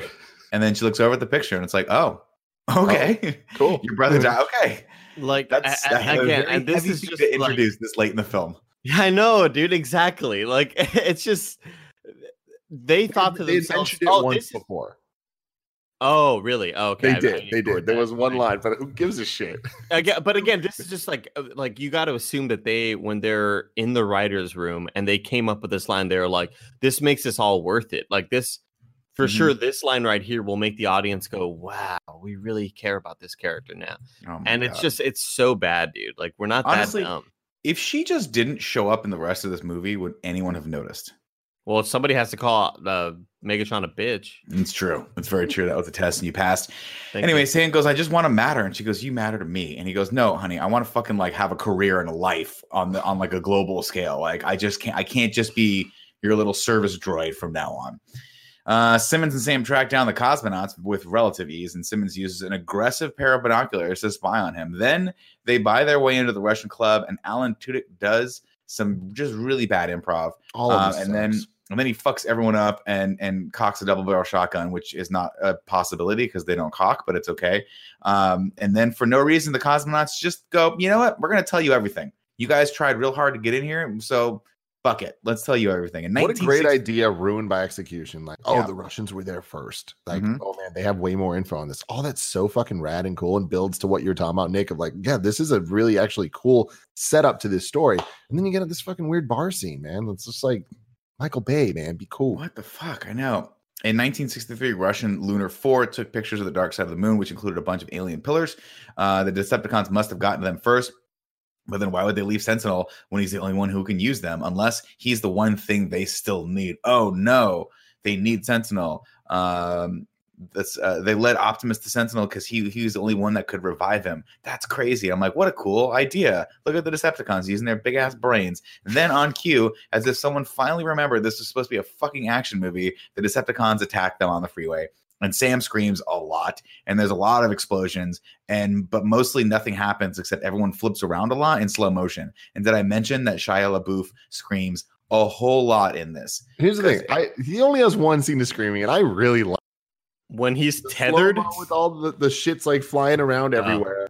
And like it like grabs him and and- and he goes and he's just like "Ah, ah, ah," like actually screaming like this is fucking funny. But you're right. It's just when there's so much other screaming throughout the movie, it lessens it a little bit. I love this chase scene though. Like I feel like this is super cool. We're actually seeing the Transformers in daylight, in, in it's broad enough. The choreography for the most part makes sense. There's some parts that I'm like, wait, so you literally you hit the the first thing the dread guys do is hit the highway signs down, but they hit them the opposite way. But then at the next shot, they use it as a ramp. And it's like really w- weird to fucking look at. But then I like this shit where it's like the where um the the Ferrari like transforms and like uses like his little hooks with on ropes to like fuck things up, and he's like kind of like Mm-hmm. jet skiing with them. Like that shit's cool. I, I really like this entire scene. The score is really dope. Uh, Kev, can you bring up the YouTube link that I sent you? Yeah, man. Last week I was talking to you guys about uh, Michael Bay reusing scenes. This is one of the the scenes, parts of it at least. Um, you can skip mean, forward a bit, Kev. He could have legitimately just reused an entire action sequence, and I wouldn't know. so just, just keep watching right here. oh shit! Yeah. Again, You and, and you really you really feel it because the generic nature of these scenes um it's it, it this all of these action scenes remind me of just the the bridge scene in bad boys 2 where it's just no real concept of what's happening where or why any of these things are happening and then they just sort of like end and you're like cool we got through that let's get to the next bit of exposition to tell us yet again that this ship has a lot of cool shit on it I don't know. I, I really disagree. I think that this one uh, is actually well choreographed, and you do know where things are going on. I, Yeah, I- mean, I to me, it's totally- just boring I- as shit. I All these understood scenes so everything. boring. I understood everything that was happening here. I, I enjoyed it quite a bit. Um, is this is this the Bumblebee transforming around Shia? Yeah. Yeah. That's Like, I the thought- screaming moment I was talking Yeah, I thought that was really really cool. Like I like uh, the CG was surprisingly not awful uh, compared to the next time we see Shia screaming, where he is grappled on to uh, and and to stars and flying through the air, and we just see a straight up like the way they did um, Daniel Radcliffe in Harry Potter when he's oh God. transport- like In- it was number just, one. It was, it was a straight up video game like 3D Shia LaBeouf asset, and it looked really bad. Yeah. Uh, then this entire scene ends with a Mexican standoff, and Ironhide and Sideswipe talk the Decepticons into dropping their guns. And they So say that they Mexican all- standoff, yeah. They do, so that they can all hand to hand fight uh, and say some one liners. And again, this might have been cool if we knew anything about who these Decepticons were or the Autobots were, but the Decepticons, I guess maybe that's what I'm responding to is that the Decepticons just seem so fucking generic. Mhm. Everything just seems like generic fodder for the the good guys who I don't really know that much about either. Like I Yeah. should know the characteristics of all of the Autobots. I should know that Ironhide is I should know the actor that plays him. I should know his motivations. I should know where he sat in the Cybertron War and what he's lost. There is none of that here. This just serves for they just needed. They're like, dude, we can really run. Andy, it's like when you hit, hit render on like a CG thing that you're doing. It's like a tutorial, and you see mm. that you finally got the reflections to do well off the metal, and you're like, I can only do metal. So we'll just do metal. We'll just do metal Yeah. from here on out. That's all we're gonna render is metal. The, the the bad guy, yeah, the Decepticons. This movie remind me a lot of the black blobby things in uh, Suicide, Suicide Squad, Squad, where they're yeah. just they are just darker, evil things that make evil sounds. So those are the bad guys. And But see, a big problem I have with that is it's not just the bad guys; it's the good guys too. Like the. Autobots in their like weird proto forms when they're in the like the, the the arc and all that stuff. Like, there's nothing that defines them from the Decepticons. But it should be like- it, it should shouldn't be be, generic. We should know it- each and every one of these fucking characters. And it's like I like the scene because at least the Transformers are talking to each other and have some character. Like I hate that I'm celebrating them having some character. It's bullshit. But perfect example is you said the Ferrari, right? We should know the name of that character. By the So, end of this movie, they you don't should know know what's that? They don't even fucking know the name of the character. So here's the thing: that character is Mirage from the the original cartoons Right. and stuff. Uh, and so that the character's name was Mirage, but then they had to rename him Dino in this one. uh, the Autobot who transforms into a Ferrari, uh, was, while unofficially known as Mirage, was named Dino after Alfredo Dino Ferrari, the son of Ferrari founder Enzo Ferrari. This name change was stipulated by the Ferrari company in exchange for the vehicle being in the film, but also because Mattel holds holds the the rights for making Ferrari toys, and they didn't want their car to bear the name of a character owned by a rival toy company, Hasbro. And it's like, cool, Cool. So don't have him in the movie then. Yeah, just why What fucking put him in fuck? movie? Such Like, dumbass shit. if this whole thing is to sell cars, no one that and trust me, no one who's taking their kids to this movie can afford a fucking Ferrari. So Then the Uh, uh, uh, one more weird Autobot name. So the Autobot who transforms into the Benz, uh, while unofficially known as Wheeljack, the scientist, was named Q after the weapons designer Q in the 007 films. Mhm. Great. That's Q fun. has like a weird Scottish accent, Yep. despite no character ever being Scottish that played him. Very weird. All the other characters were always British, but whatever. All the all of the Qs rather. Anyway, then for no reason, Sentinel Prime shows up and out of nowhere, for no reason, just reveals that he's a bad guy. He's been a bad guy the whole time. Now's the time, guys. There's no strategic purpose for me doing this, but fuck it. I'm just tired of hiding. Uh, we were never going to win the war. For the sake of our planet's survival, a deal had to be made with Megatron. And then he kills Ironhide and runs off. And everyone's like, oh, that should be There was a reason though. That's why like they just found now the good guys knew that Sentinel was the key. So then that that's why like Sentinel didn't show up. No, he was with them the whole time on the right, but they didn't know that Sen- they didn't know Sentinel was bad. Yeah, I know, but no, like they go they go to get Sentinel at the nest, and, and he breaks out a nest and goes, "I'm bad. I'll see you motherfuckers later," and then bangs out. The whole the whole the whole chase scene was to lead them to over to Sentinel to like see what the hell was going on with them. But it wasn't clear to me that he was a bad guy. It was just clear to me that they were using Prime to fire up Sentinel, and they were going to try to capture him. That's what I thought. yeah, I mean, no, it was definitely it was a twist that there where he turns on the Autobot. Yeah, But yeah, but I think that's because he was like, oh, the, the, the gig's up. fine. We'll go with that narrative. Let's move on. Um, let's see. Optimus Optimus rolls in. Uh, let's see from wherever he was, and I assume he went to a Starbucks run. I don't know, and uh, and surveys the damage, and then Mearing yells at Optimus, and Josh uh, tells a random soldier to notify someone because they need to hunt this thing down. Then Sam runs to his parents so they can add some more time to this movie because he can't find Rosie. Uh, his mom wonders how big his penis is, and then tells him he's never going to get a hotter woman, uh, even if he tries. Uh, and the and then she gives him sort of a knockoff copy of the Kama Sutra. And this whole situation seems pretty fucking inappropriate and out of place for right now. But he tells his parents to get as far out of the city as possible, thus ensuring that they will probably stick around. Um, but to their credit, they don't. I don't think they come back, right? Mm-mm. Then, just in case the audience didn't catch it the first time, Megatron rehashes everything that just happened while Optimus begs Sentinel not to turn on the space bridge. Too late, motherfucker. The space bridge is on and it awakens all of the Decepticons on the moon. And they're like, finally, finally, we can get off this hell, this prison scape that we've been on for fucking forever and get to planet Earth. It's been there the whole time, but there's no possible way we could have gotten there. Even though in the prior movies, all the Decepticons just arrived on, on their own volition as fu- they could just fly through space. We've already established that, but they could. That we need the space bridge to get everyone there. Whatever. Two things I really don't understand it, about all this stuff because most of it just lines up and just makes sense, even if it's not that interesting. But why do the Decepticons get revitalized on the moon because of this space bridge? Like, why do they all come alive at that moment? And then later with with Cybertron, like, why does Cybertron then get destroyed because this thing's being put when the, the when the bridge gets destroyed? It's fucking weird. They think- didn't set up any of that stuff. I didn't get that it got destroyed. I got that. I thought I just thought the bridge was like merging the two space time, like the pl- like basically bringing Cybertron to Earth and like merging the two. But And then the once final, it- the final shot was it like exploding. Oh, did it? I didn't. I didn't catch Yeah, that. it was like we, we get shots inside Cybertron of it like getting totally fucked up like wormhole well, status. Cybertron had its chance. That's what they say. It did. They always say that.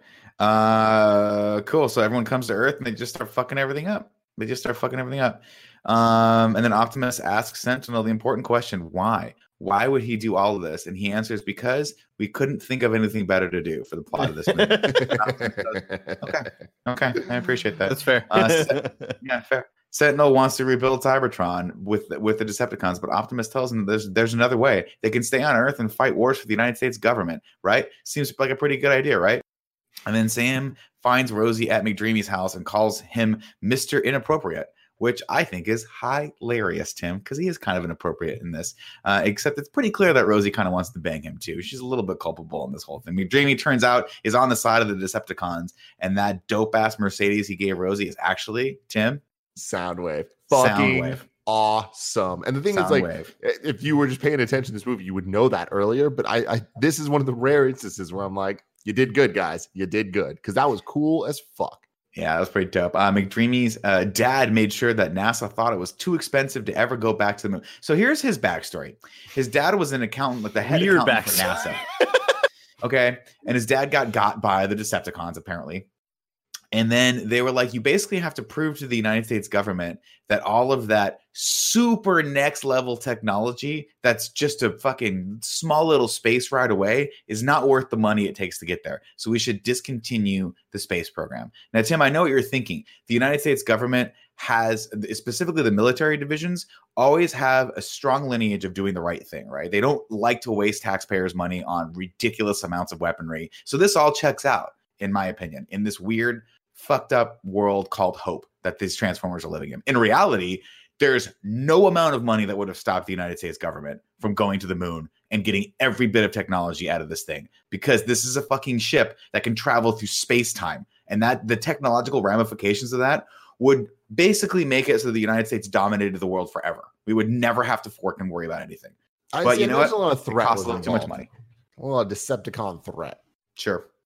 That makes sense. Scary guys. They are not. They're not not scary. Also, why? Wait. So the whole point of this whole thing, the ship crashes. The Decepticons are launch a 50 year conspiracy to embed themselves into the Earth, basically control everything, and then hopefully wait that Optimus Prime comes to Earth one day, and then hopefully, hopefully figure out that he can get the Matrix of leadership, and then revive Sentinel Prime. Well, that was the whole point. I mean, the thing is, it's it was all the Great War's entire thing trying to uh, the two sides either find a new place to create Cybertron or move somewhere else that isn't going to affect anything. And so when they sent the arc in, in this movie, when it had when it when it goes and it like they're trying to do all the pillars and all that stuff, like the plan was always for everyone to end up on Earth. Okay. Has a bunch of fucking shit that they don't explain very well uh in in these movies but like they were supposed to go there so that was the plan but it all got like sidetracked because like megatron got frozen and you know all that other shit happened If okay, follow up follow up question, Tim. Mhm. Follow up question. yeah Go ahead, Nick. Nick Okay. Scarpino, thank- yeah. thank you, I appreciate it. Um, Mhm. We have protocol here. Um, Yeah. If Sentinel had struck a deal with the Decepticons, why did they shoot the ship?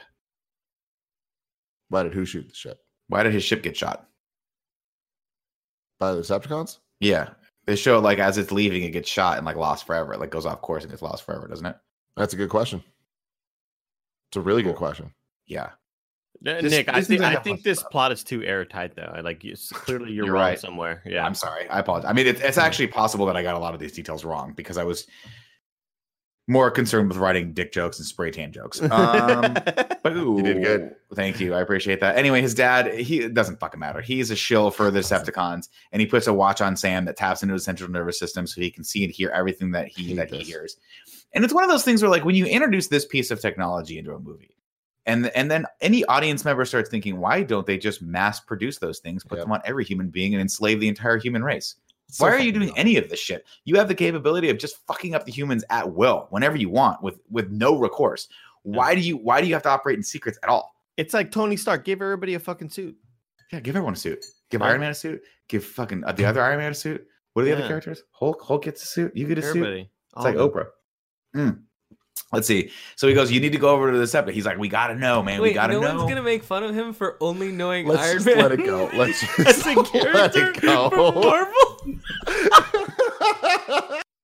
I think I think Thor was in there too at some point, but he wasn't gonna wear that suit because you know what? He'd have to wear a suit, but it'd have to have no arms. That'd be sleeveless. McDreamy puts it on the thing anyway. He sends him over to Optimus, and at this point, the American government, you know, all hell's broken loose. And Sentinel uh, tells basically NATO that they've we've come to Earth for your natural resources, so we can rebuild Cybertron, a world largely made of metal. Think about that. Um, in order to, oh, Andy's gone. In order for them to mine those resources, they have to exile the Autobots, and then they'll leave in peace. And every and every leader's like, "This sounds like a good deal. This sounds like these guys are stand-up guys. They're just going to take all of our natural resources, basically leave us to a point where we can't sustain ourselves anymore, and then they're going to bounce." I love this deal. Get rid of the Autobots. Autobots, you're fucking out. Your time has come. You're fired. You're fired. Uh, so they sent over Sam, and Sam's like, I, I don't, I hate to ask, man. And then he's like, but is Tyrese here? And they're like, he is here. Tyrese is here.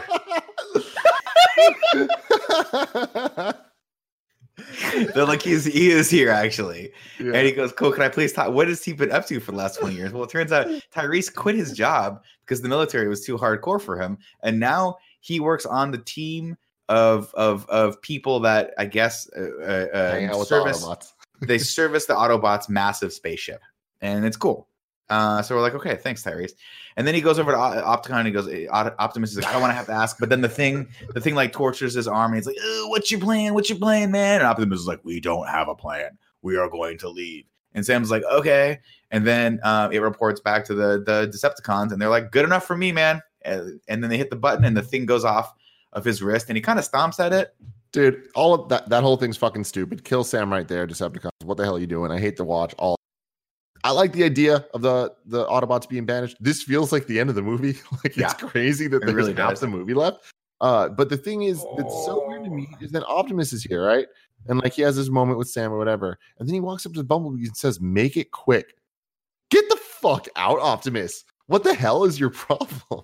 like I don't know. how, how is the audience supposed to believe in the dynamic between Bumblebee and Sam if you don't even give a fuck? he doesn't care. It's it's it's you know what it is. I like to think of it like this, Andy. You'll appreciate this. In in uh in a lot of Harry Potter movies, there's there's a couple where Dumbledore wouldn't look at Harry, and it was because he did he knew that Harry had uh uh what's his name fucking Snake Face in his head. And he was like, if I looked you, I didn't, yeah, I didn't want Voldemort to see through you and use you more, so I just snubbed you. That's what I like to think. That's what this is. Again, that was just one movie. That was one Was it book where that happened. I couldn't remember which one it was. It, It does- uh, was five, right? Five or six. five Six? sounds right. Five sounds Uh-huh. right. Blood Prince. Well, well, well. you know. Okay. Um, like, Then they shoot. this They do it, Tim. They shoot him into space, and a do. fucking second level, they just, just they explode the ship, and you're like, Mhm. "Whoa!" And then part of you is like, "Did they survive that?" Because we don't really know what they can and can't survive, and it seems like a ship blowing up around him would kill them, but who the fuck knows? Because Megatron has had his face blown off 15 times, and he's still around. Part of me is Um, like the franchise is over now. Surely. Yeah, thank God. Good. Put a pin in that one. They're done. How'd they blow up? Um, what's that?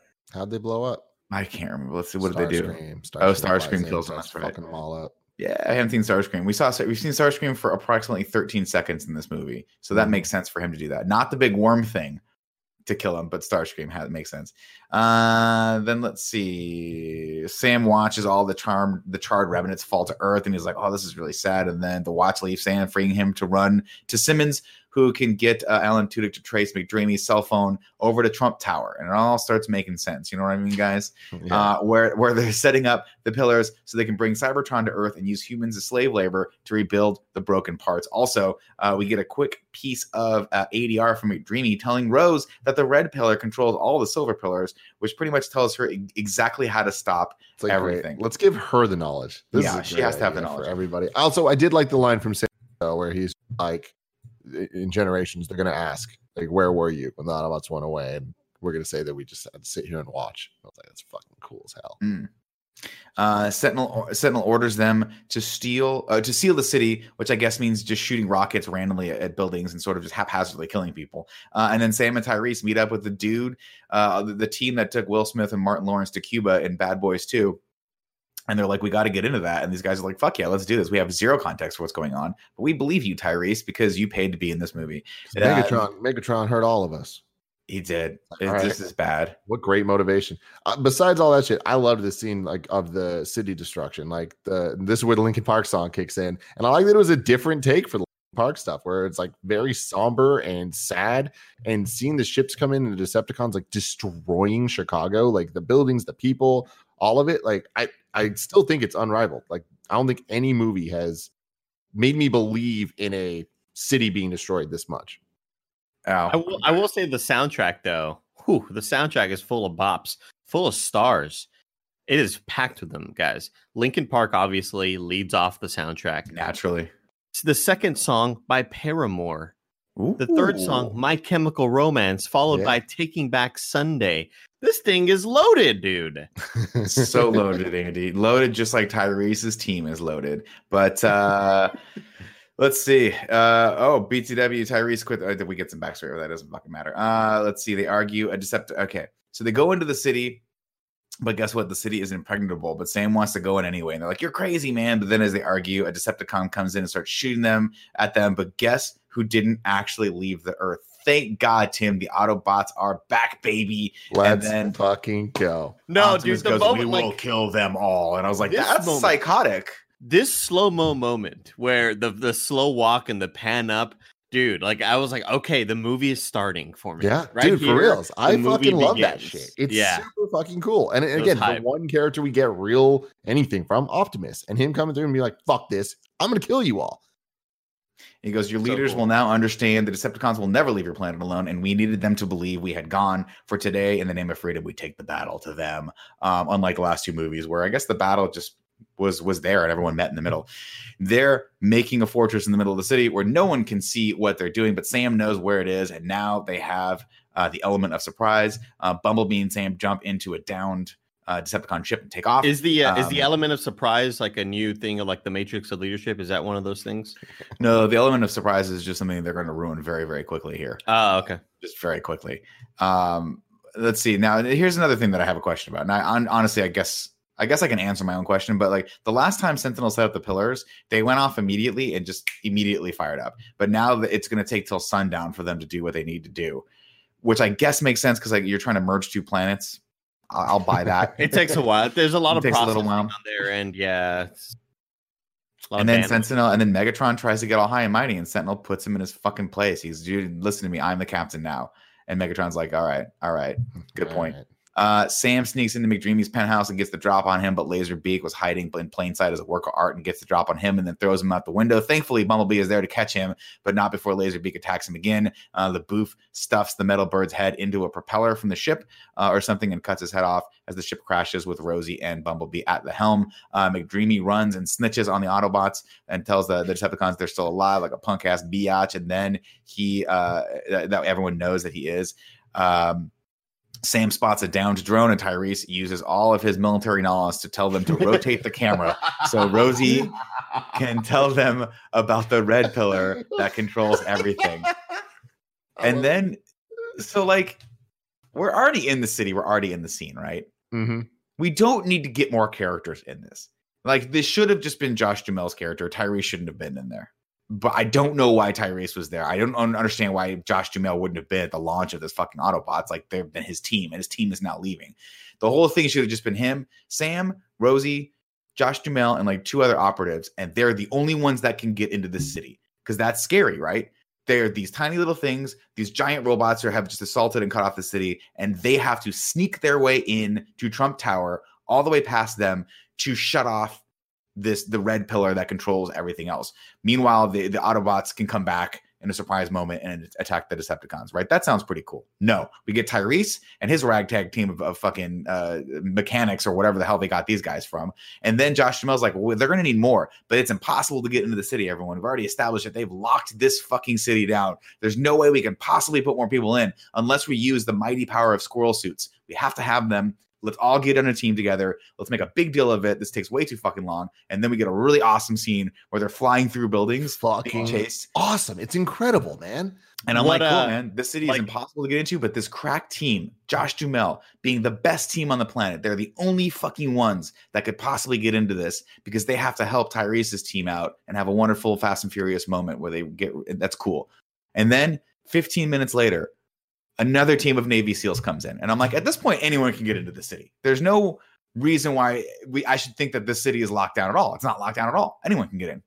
The uh the, the um oh god, oh god, I can't think of the term where uh, you where you run and you jump and you uh you're going to Parkour. parkour. The Mm-hmm. parkour in the first Daniel Craig movie, I Mhm. feel like that's what this movie did for squirrel suits. Yeah, Like you're absolutely right. I feel Put 'em like on after this movie, it's like I saw just nonstop on YouTube people doing the squirrel suit diving and stuff, and they must have been near the stars because they were falling for what felt like an hour. like these guys, these guys just horizontally glided Stratosphere. for so long. They're, they're really good at Super Mario World. They got that Now- down. The- Stay in the air. Uh, at this point, I took a break to purchase a diet root beer and some Snyder's of Hanover pretzel bites. I just thought that was worth noting. Where'd And you then, go? Uh, I went up just the loop. Yeah, they were actually really good, really good. Oh, just the okay. right amount. You know, sometimes you can overdo it with pretzels, Tim. If you got a Okay. Oh yeah, bag, yeah, yeah, yeah. Uh, Yo, do we have a loop by your house? Uh, yeah. Is well, not new? buy. I, I had to drive up to it's it's the one up in like Pac Heights. Oh, okay. Loops the bomb, dude. Loops in this quarantine time. Loops the bomb because they let you in. They'll talk to you and they let you just touch everything. the loop. I don't even know what that is. There's uh, there's just a really cool shell station. Um, I love this show. I love this fucking show so much. Let's see. Soundwave cuts off the Autobots and, and with his giant tentacle worm and, and steals Autobots' his Shockwave. uh, trailer. A Shockwave, excuse me. Again, that's so confusing to me. Soundwave, Shockwave, just call him something fucking else. Anyway, uh, it, it steals Optimus Prime's trailer, which is super important despite never having been mentioned in the movie, this movie, or the last two movies. He's It like, they took my this movie. trailer. They It was took mentioned my in this movie trailer. in the beginning, and we see him use it as a little base for when he grabs his swords and stuff, and you do see the wings and shit. It's so And then- cool. And then in this, he's like, like, oh fuck, I lost my trailer. I need my my wing system or whatever. I'll tell you- Flawless. I'll tell you what's- Nick. I'll tell you what's really cool character development, guys. And it's probably my, my the coolest part of the whole franchise is like in parts one and two, Doomy was all up in camo. And part three, Doomy's wearing the full black suit, just like Luke Skywalker does in Return of the Jedi. shit. Please And don't. he looks cool now, dude. don't He compare the two. so cool. Stop it. I mean, they're, they're basically the same amount of like character arc and character Mhm. development. Yeah. Yeah, definitely. So as far as cultural impact, I don't. Yeah. It's just shocking that Josh Duhamel's character. What's Josh Duhamel's character in this name? What's it called? Who's which one? Uh, Josh Du- Duhamel, the Doomy, the character you're talking about. What's his What's his character's name? Lennox. Ah, yeah. The thing is, he just he needs no name. You know, The man without a he name. needs no name. the man without a name. Lennox is his name. Are you kidding me? You're right. it's Lennox. It's Colonel It William is Lennox. Lennox. Yep. Fuck! I would have never guessed that. I, I, I had that in here. That's They so- say it multiple times. Like when There's so um Oh, uh Shia, Shia LaBeouf uh, gets to the place and starts freaking out because he's like, I want to talk to him. They're like, uh, Colonel Lennox or Yeah. whatever position was is not here. I hear, Do- I hear Doomy. I hear Doomy. You know. Mm, mm. Uh, before they run into battle, of course, Q, who we've already talked about, is absolutely terrifying. Gives everyone some cool tech, um, which I was like, okay, cool, that makes sense. Like, give him some, give him some grenades and shit. And well, those will be those will be used very like, you know, you assume that when someone introduces a piece of tech like that, you're going to use it to, I don't know, blow like have the humans blow up the pillar, like have them sneak it in, and like a really really cool climax while while Optimus Prime is fighting Sentinel Prime and all that stuff's cool. But no, that's not how they used it in this. Um, then they accidentally leave Wheelie and uh, and Brain behind, and they spot uh, the terrifying shockwave coming toward them. And we get yet another out of place line delivery from them. Ah, shockwave is coming. But it said more like, ah, I spilled salsa on my Kevin Coello bachelor party shirt. Oh, well, I could probably pick another one up for like $4.99 in the RT store. They're practically paying us to take them off their hands. Only Yeah. I don't really want another one, so I'll just throw this one out after using it as a napkin. Mmm, tacos. Josh Duhamel's team uses He squirrel wrote suits. that. He spent time writing that. Mhm, mhm. Uh, we get the See, scene with the you squirrel guys suits. know how it's weird that there's Shockwave and Soundwave? Would you be Mhm. surprised to know they're both both voiced by the same person? That doesn't make it any less That person at all. Frank Welker.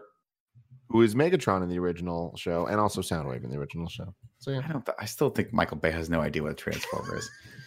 Um, uh, let's see. Then the buildings start to collapse. Everyone gets in the building. They start to collapse and they get surrounded by Decepticons. One of the uh, pilots jumps from the window to look in. Uh, to look for them, and he said they start sneaking around this building. They they distract him with a chair, and then jump out the window, sliding forty stories down until one of someone gets the bright idea to shoot the glass ahead of them, and they land in the office building below. Uh, Shockwave spots them and sends his worm monster at them. Uh, BTW, I'm pretty sure if you have one of those, you win.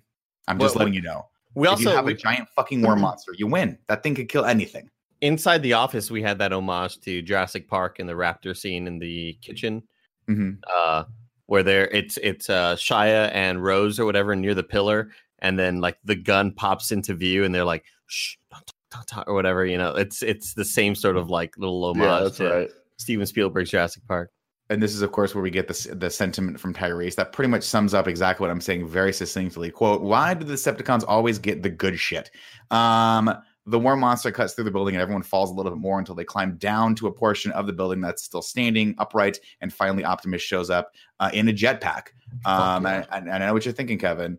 He used that space bridge to go back to Egypt to collect his upgrade from Jetfire, right? No, no, no. He got it from he got it from his trailer. Apparently, he got the trailer back, right, Tim? Somehow he got the trailer back. He, well, that's why he was missing. He went to go back to get it. yeah He didn't get destroyed. We see it. It just is like around the corner. yeah it was there Cool. He uses his jetpack to do some stuff. At this point, I've run out of Snyder's of Hanover pretzel bites. Only salt remains. Uh, Then it happens, Tim. Only salt remains. Tim, oh, so well said. It finally I- happens. here's the, the, moment, thing. Before you even fucking say the it, moment we've all been dreading. No, it is just Nick. Nick is so hung up. Oh God, pun intended. On this one fucking bit that I swear to God, Andy, he brings this thing up so often. What is it, Nick? Optimus Prime finally meets his match, Andy. And what are those match? It's not Megatron. It's not Sentinel Prime. It is high tension cables. That's all it takes to take Optimus Prime out of 20 more minutes of this movie. Is he just gets hung up in some cables? God it is so fucking obnoxiously lazy. It's, I mean, granted, he's so because Optimus Prime obviously is OP, right? He's very overpowered and he can just fuck up any Decepticon he comes towards. So we know that, so we have to take him out of the the climax of this action somehow, so that Sam and Rosie have something to do. Otherwise, if Optimus just goes there, he'll fucking beat the shit out of everyone, including the worm thing, and it'll all die. So they're like, how do we take him out of this? Uh, you know, we don't know. What if I get he gets he just gets caught up in some wires, and someone, and then the other rider's like, could it be that simple? Well, he's not used to flying. You know, he's more of a, a truck guy. yeah Sure. yeah yeah Yeah, a truck guy that's got giant blades that come out of his arm. Just Fatal FYI. flaw. this is gonna Giant be blades that come out of his arm that could This cut, is- probably cut those those cables pretty easily. this is Nick's Bond Aston Martin Yeah, moment. it is. It is. but Nick, but it it but I totally am on You're you. not wrong. I'm with you on You're this. not wrong. Yeah, this is that's terrible, dude. Like I didn't expect him to be caught in them for that long. you know, like just as it like- kept going, I was like, "There's no possible way they're still doing this thing," and they sure were. They sure were. They This sure is the were. one that Bear told me was good, by the way. Everyone has kryptonite, guys, and it turns out Yeah. Optimus just doesn't understand how cables work. He just doesn't get it. It's like it's like when you have like a ball of yarn and it's just so knotted up, and you spend hours hours trying to get it unknotted. It's very frustrating. Not not deadly, just frustrating. Uh, man, I wrote a lot about this. Uh, no, we'll just move on. This is getting this is getting this is getting too long. Sam and Rosie get separated from the group as everyone retreat, retreats to a church. Uh, thankfully, Starscream finds them and, ch- and and chases after them some more. Sam finally remembers the tech that Q gave him, which has uh not it was not so much a weapon, but more like a grappling hook. Which I'm like that seems very dangerous for a little human to be grappling hooking onto Starscream's eyeball, but it does it anyway. Uh, and then he arms the grenade, and ja- as Starscream's like spinning him around, he jabs the grenade into Starscream's eye. Uh, and then Josh Duhamel's like, well, we got to give him something to do. So he comes and he cuts him loose just in time for the grenade to blow Starscream's head off. Um, Brain and Wheelie. Dead. Yep. What the fuck, guys? Now here's a, here's another fun thing that they could have given a real character to do, but they chose to give Brain Brains and Wheelie the opportunity to go into the massive Chitauri ship that's flying around uh, Chicago and sabotage it. What a cool thing for Tyrese and his team to have had to do. What a cool thing for Josh Duhamel to have to. Totally. Or even the new Navy SEAL team that they're about to meet up with or have met up with already. Why they gave it to these two random throwaway characters is beyond me. Tim, it reminds me a lot of like the dual action in another, in what I would say is a great cheesy popcorn action movie, Independence Day, right? What do we have? We've got Randy Quaid and the rest of the fighter pilots circling around the big ship, waiting for their opportunity for the shield to go down. And who's going to take the shield down, Tim? It's fucking Will Smith and the the fucking Bloom, the Bloom himself, and they have to go Mhm. up to the big ship to, to sabotage that thing, and they take it anyway. That's what this moment could have been. Why these movies are so bad at having dual planes of action happen at the same time is just fucking beyond me. And we're gonna get to a part again that that that annoys the shit out of me is that Sam, of course. Uh, there's a bridge that has to be hacked. What the fuck? I don't know. There's more Navy SEALs. We're going to skip forward here a little bit here. Um, and then, you know, Sam goes over and he finally finds the fucking pillar. And who's there to defend the pillar? McDreamy. At this point, I'd been like, I'm getting the fuck out of here. But McDreamy still thinks that he's going to be given California in this whole deal. Um, they fight, and Sam gets his ass kicked.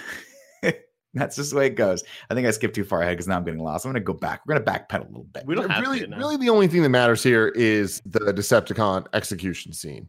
It is fucked up. It's awesome. We see all of the Decepticons, including Barricade, the police car from the first movie that we haven't right. fucking seen Thank since you. then.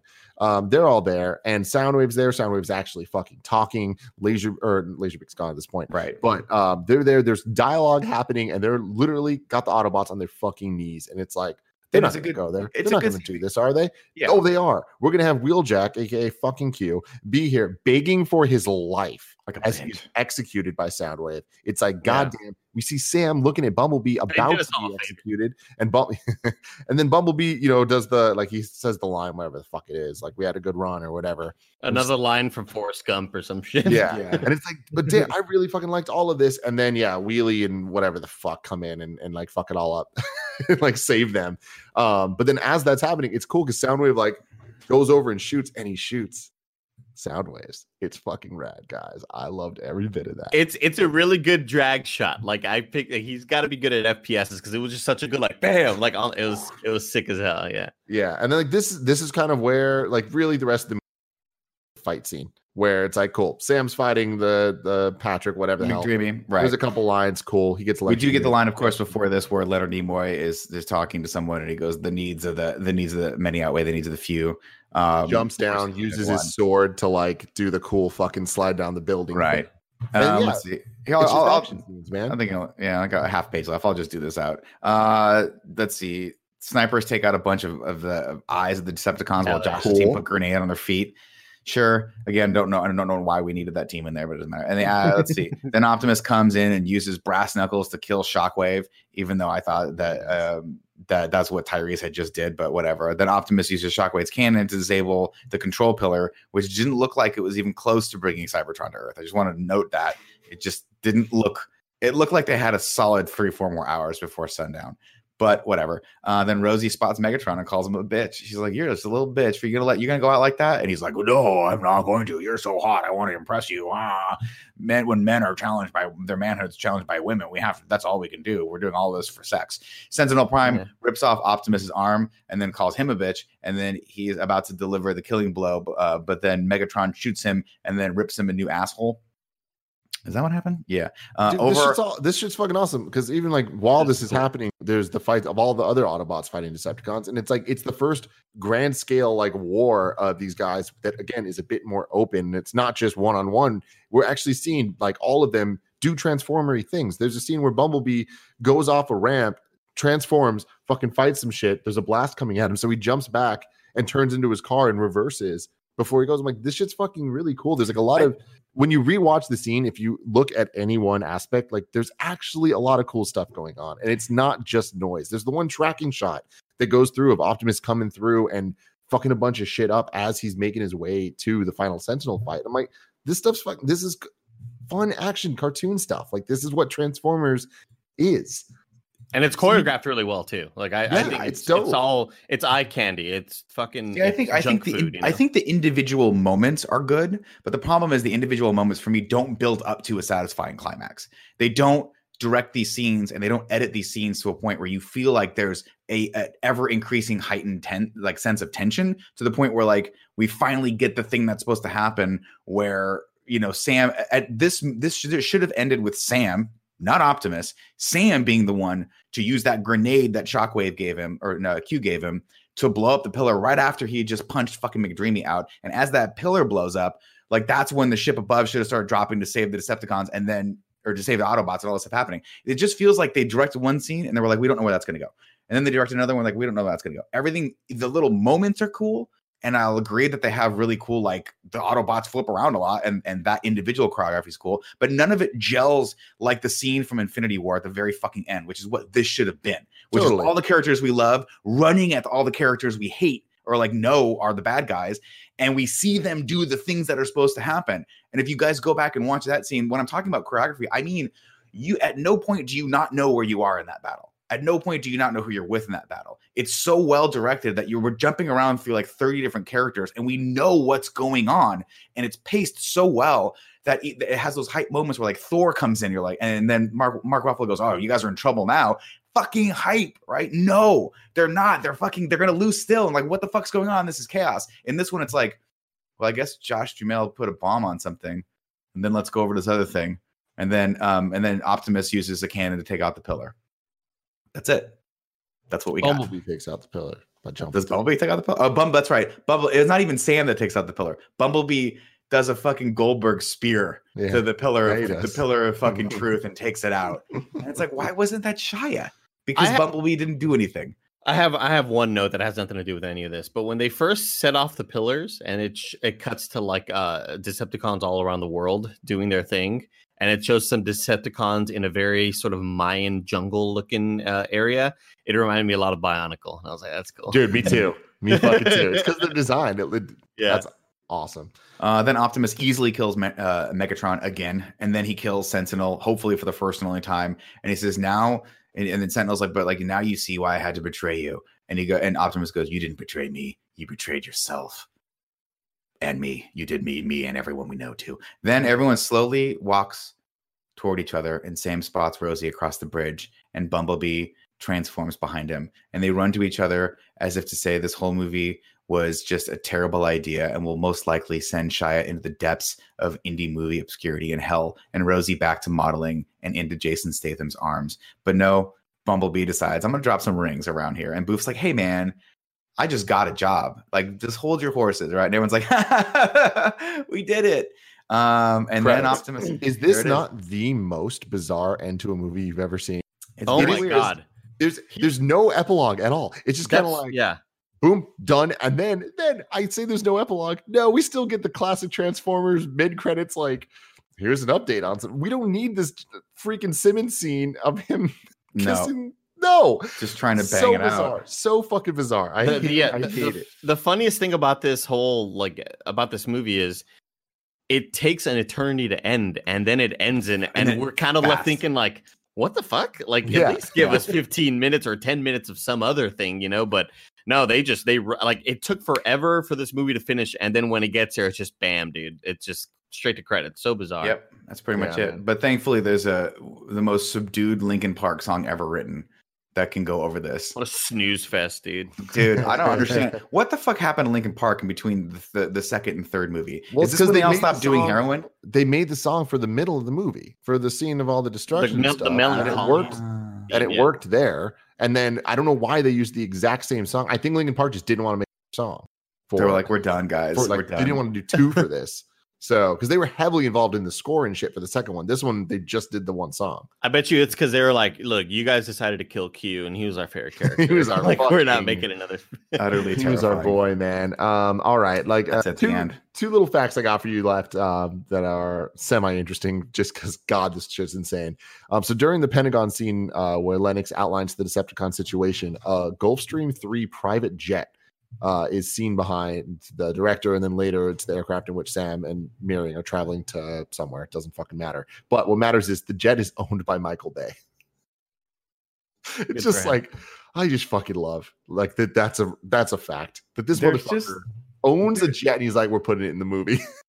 There's just like it's almost insult to injury that these movies do so well. This is what this is what I don't like. It makes me feel like I'm fucking going crazy when I watch a movie like this, and it is just so off base. It's so there's so many terrible decisions went into this to make just a basically two and a half hour long, some ups, some downs, but ultimately kind of like useless movie. And then it makes a billion dollars. And I start thinking to myself, I'm like, what what is the point of ever trying to make something good? Just render out a bunch of trans just get the licensed transformers make two hours of just jumbled shit on screen and just wait until one of the movies loses money and then make bumblebee Um, then the last fact that I'm only going to read because it was phrased so bizarrely. During filming in Washington, D.C., one of the 2011 Chevrolet Camaros was struck by a Metro Police K9 SUV responding to a bomb alert. The police officer involved sustained minor injuries, and Bumblebee sustained considerable damage. Filming was able to continue as there are copies of each automobile for shooting purposes. They just straight up refer to the car as Bumblebee. do they know that bumblebee is not a real thing are they aware that bumblebee Oh, is just a fictitious character I in thought- michael I- bay's brain I thought what you were reading right there, Tim, was one of those like where they are now, and it's like Bumblebee went through injuries. Oh, it's so fucking funny. Uh, give me some that haiku and review, baby. Seven syllables in the middle. You need five for the first and last line. If you're not poetic, no need to fret. Haikus don't need to rhyme. Haiku in review. Haiku in review. You gotta sing it earlier, Tim. You gotta. It's impossible for me to do it earlier than that. I'm literally saying the whole sentence before you even get there. Maybe Really? I'm saying it's too not early. bad. Okay. Really? Yeah, from But my side, Kevin, it's- you're not the you're not the best judge of this, Kevin. I mean, ask the chat. Ask the chat. You can go to patreon.com slash kind of funny to write your reviews in just like Josh C did. These movies are bad. Spock didn't deserve this shit. Fuck, there's still more. Uh, Grant Burton says the best one so far, but still not that good of a film. Revere the Big D. I just think that was just a throw in there. Um, Jeremy Z says bad guy was in space. Prime ripped off Megatron's face. Time for Wahlberg's grace. Because remember, guys, we're getting some Mark fucking Wahlberg introduced to this shit. Um, Charminda says Sentinel's a fraud. Dempsey's offered Sam a job. Megatron's a bitch. he is a bitch Um, uh, Daniel Edmond says, I hate to admit, maybe I'm a hypocrite, but this movie's lit. There we fucking go. Um, let's do Ragu Bagu. Dun dun dun. Ragu. Dun dun dun dun dun dun. Bagu. What's up, everyone? Welcome to Rad, Rad Guys Talk Bad Guys here for Transformers 3. I'm your host, Nick Scarpino, alongside Tim Gettys and Andy Cortez. Gentlemen, the current rankings of Ragu Bagu for the Transformers series is number one, Michael Bay. Number two, Michael Bay and The Fallen. Where do we want to put number three, which is Sentinel Prime and McDreamy and Michael Bay? Number one, easy. Totally easy, man. Like these are the only ones that like the pl- they at least had a bad guy plot that kind of made sense and was semi easy to follow. And they all did cool things to some extent, even if McDreamy, the cool things he did was just kind of giving people Soundwave. Yeah. I totally I totally agree with you. I think Sentinel Prime had a, a much cooler sort of turn. And I you know, I like that he was also all red. Yeah, Little fire small truck. thing. That's It's pretty really cool. cool. That's pretty cool. Real All right, cool. ladies and gentlemen, current uh, the new rankings for Rad Guys Talk Bad Guys for the Transformers series is sent number one, Sentinel Prime, McDreamy, and Michael Bay. Number two, Michael Bay, and number three, Michael Bay and The Fallen. There you go. Let's Um, see I- if I Mark for- Wahlberg will rank on this list next week. oh my god, that would be amazing. Um, Kev, I actually forgot the the Chloe how hot uh, who's the hottest bot segment. Can we pull that up? And Andy, can you give the theme song for that that you wrote? I don't, remember the theme song, man. Okay, I you're don't remember the now theme here. song. Sorry, guys. Uh, we have her here, which looks like she's with us, which is pretty cool. Hi, everybody. Welcome back to the Hot Robot Ranking segment of the show, whatever we're calling this, with yours truly, Chloe Naylor, Echo Chloe. Today, we're talking about not only one of my favorite Transformers movies, but like one of my all time favorite movies ever. I'm sorry. I'm not sorry, actually. I do really enjoy it. It's Dark of the Moon. I love this movie with all of my heart, unironically. Is it all because it's set in Chicago? Maybe. Maybe. I'm a little a little biased. It's fine. Clearly, the sexiest part of this whole movie is the entirety of the climax being set uh, on my office building. Shout out. God, do I miss going to work? I never thought I'd say that. Huh. I- Anyways, sexiest robot by far, no competition, is Shockwave. He is What a man. Scientist on Cybertron. It's great. He, what is he doing out there? It looks like a cocktail All cheeked up on a Thursday afternoon. This is coming out on Friday. Still out there with all that ass. He does have that ass. Anyways, I got feelings for Shockwave. So please call me. Thank you. There we everybody. go. Welcome back to Shockwave. Thank you, Chloe. All right. The new, Thanks, new Chloe. hot bot of the movie with all that ass and Nick says looks like an olive cocktail. He really does. that was good. like a cocktail olive. that, that was great. Um, so Our uh, favorite movie. Could hey man, something wrong with all of us. You know, what I Yeah, you're right. You're Not that wrong. I'm pretty fucking deranged. I'm not that deranged. you gotta love it. Thank you, Chloe, for that. Um, so now it's time to rank the Transformers movie. Um, where right now the current rankings are number one is Transformers One, and number two is Transformers Revenge of the. I honestly, I think that this is easily number one because I can't think of anything the first two do better than what this one does. And while this one has so many goddamn faults and makes so many of the same mistakes that the second one does and the first one does, um, I guess maybe Sam is the only thing I like more in the other ones. Um, but I feel like he doesn't take away from this one enough to take away from what this one adds of having enough conversations between the Transformers and action scenes that I enjoy more than the other action scenes. And the Sentinel plot and the moon stuff, like it, it's cool. And while not always executed perfectly, I think is done well enough to make this a cohesive movie in a way that the other two don't even stand a chance at being. Um, Uh, I I I'm- don't. I'm, kind of with Tim. I uh I think this movie has. I'm freezing up again. Huh? Yeah, a little bit. Yeah, I'm looking at We my bars him. down here. Um, I I agree with you, Tim. I think that this is I think this is the most straightforward movie. I think the plot actually they attempt it for to, to make sense. I think the only reason why I give this so much shit is because I just feel like they could have done a little bit less and it would have been more. I think that they could have pair. I think they could have cut out thirty minutes of this easily. And I don't mean like there's. I I just feel like this movie should be an hour and fifty minutes, two hours max. Get to the action sequences because those are the fun parts of it. Have a little bit of character development, go from there but I do like the relationship between Optimus and Sentinel because it's the only time we've ever actually really had any character arc for him. Um, I think Shia has a little kind of a character arc, not really though, because we never really resolved that issue with him feeling insecure. Um, because we don't really get to ever. I mean, it would have been cool if we got to see him have a job after this. Like if they were like, if, if we just needed one scene with like McCreary or Mc, Frances McDormand's character where she's like, "Hey, you have proved your worth," which she kind of Totally. does. You know, she kind of gives him a little yeah. validation. But it would have been nice if she's like, "You officially are now the ambassador for the Autobots," and he could have like, you know, Mhm. proven that to himself because that was the whole point. But we don't really get a lot of that. But despite all that stuff, and I'll agree, I really like Shia a lot more in the other two movies than I like in this. But I will say this is probably the more competent of all the three Shia, the Booth trilogy. The boofs. This could have just been. This movie could have been so much better if, again, yeah, if 35 to 40 percent was cut out of it. I, eh, you know, there's so much with John Turturro's character. There, there's so much awful in this movie. I don't know if it outweighs the. I don't know if the good outweighs the bad in this movie. Like, I still think this movie's pretty fucking terrible, but I like the last hour of it. So, sure, put it number one. Like, I, I don't care, man. like, Yeah. Uh, Barrett Barrett says, uh, "Is it as good as I remember it being? Absolutely not. Um, but I do think it's really fitting a good end to this trilogy. The movie has the hypest moments in all the movies. Sentinel revealing he was the bad guy, the Autobots revealing they were alive, and Megatron fighting Sentinel at the end of the movie. It's the best of the Transformers movies, and I'm glad this is the last one we have to watch, and there are no more after this. Good in review, guys. Excited for you to review Lord of the Rings next week. Oh, sweet baby Barrett. I mean, he also says it's number one. Um, but yeah, no, no, there is many more to come, guys.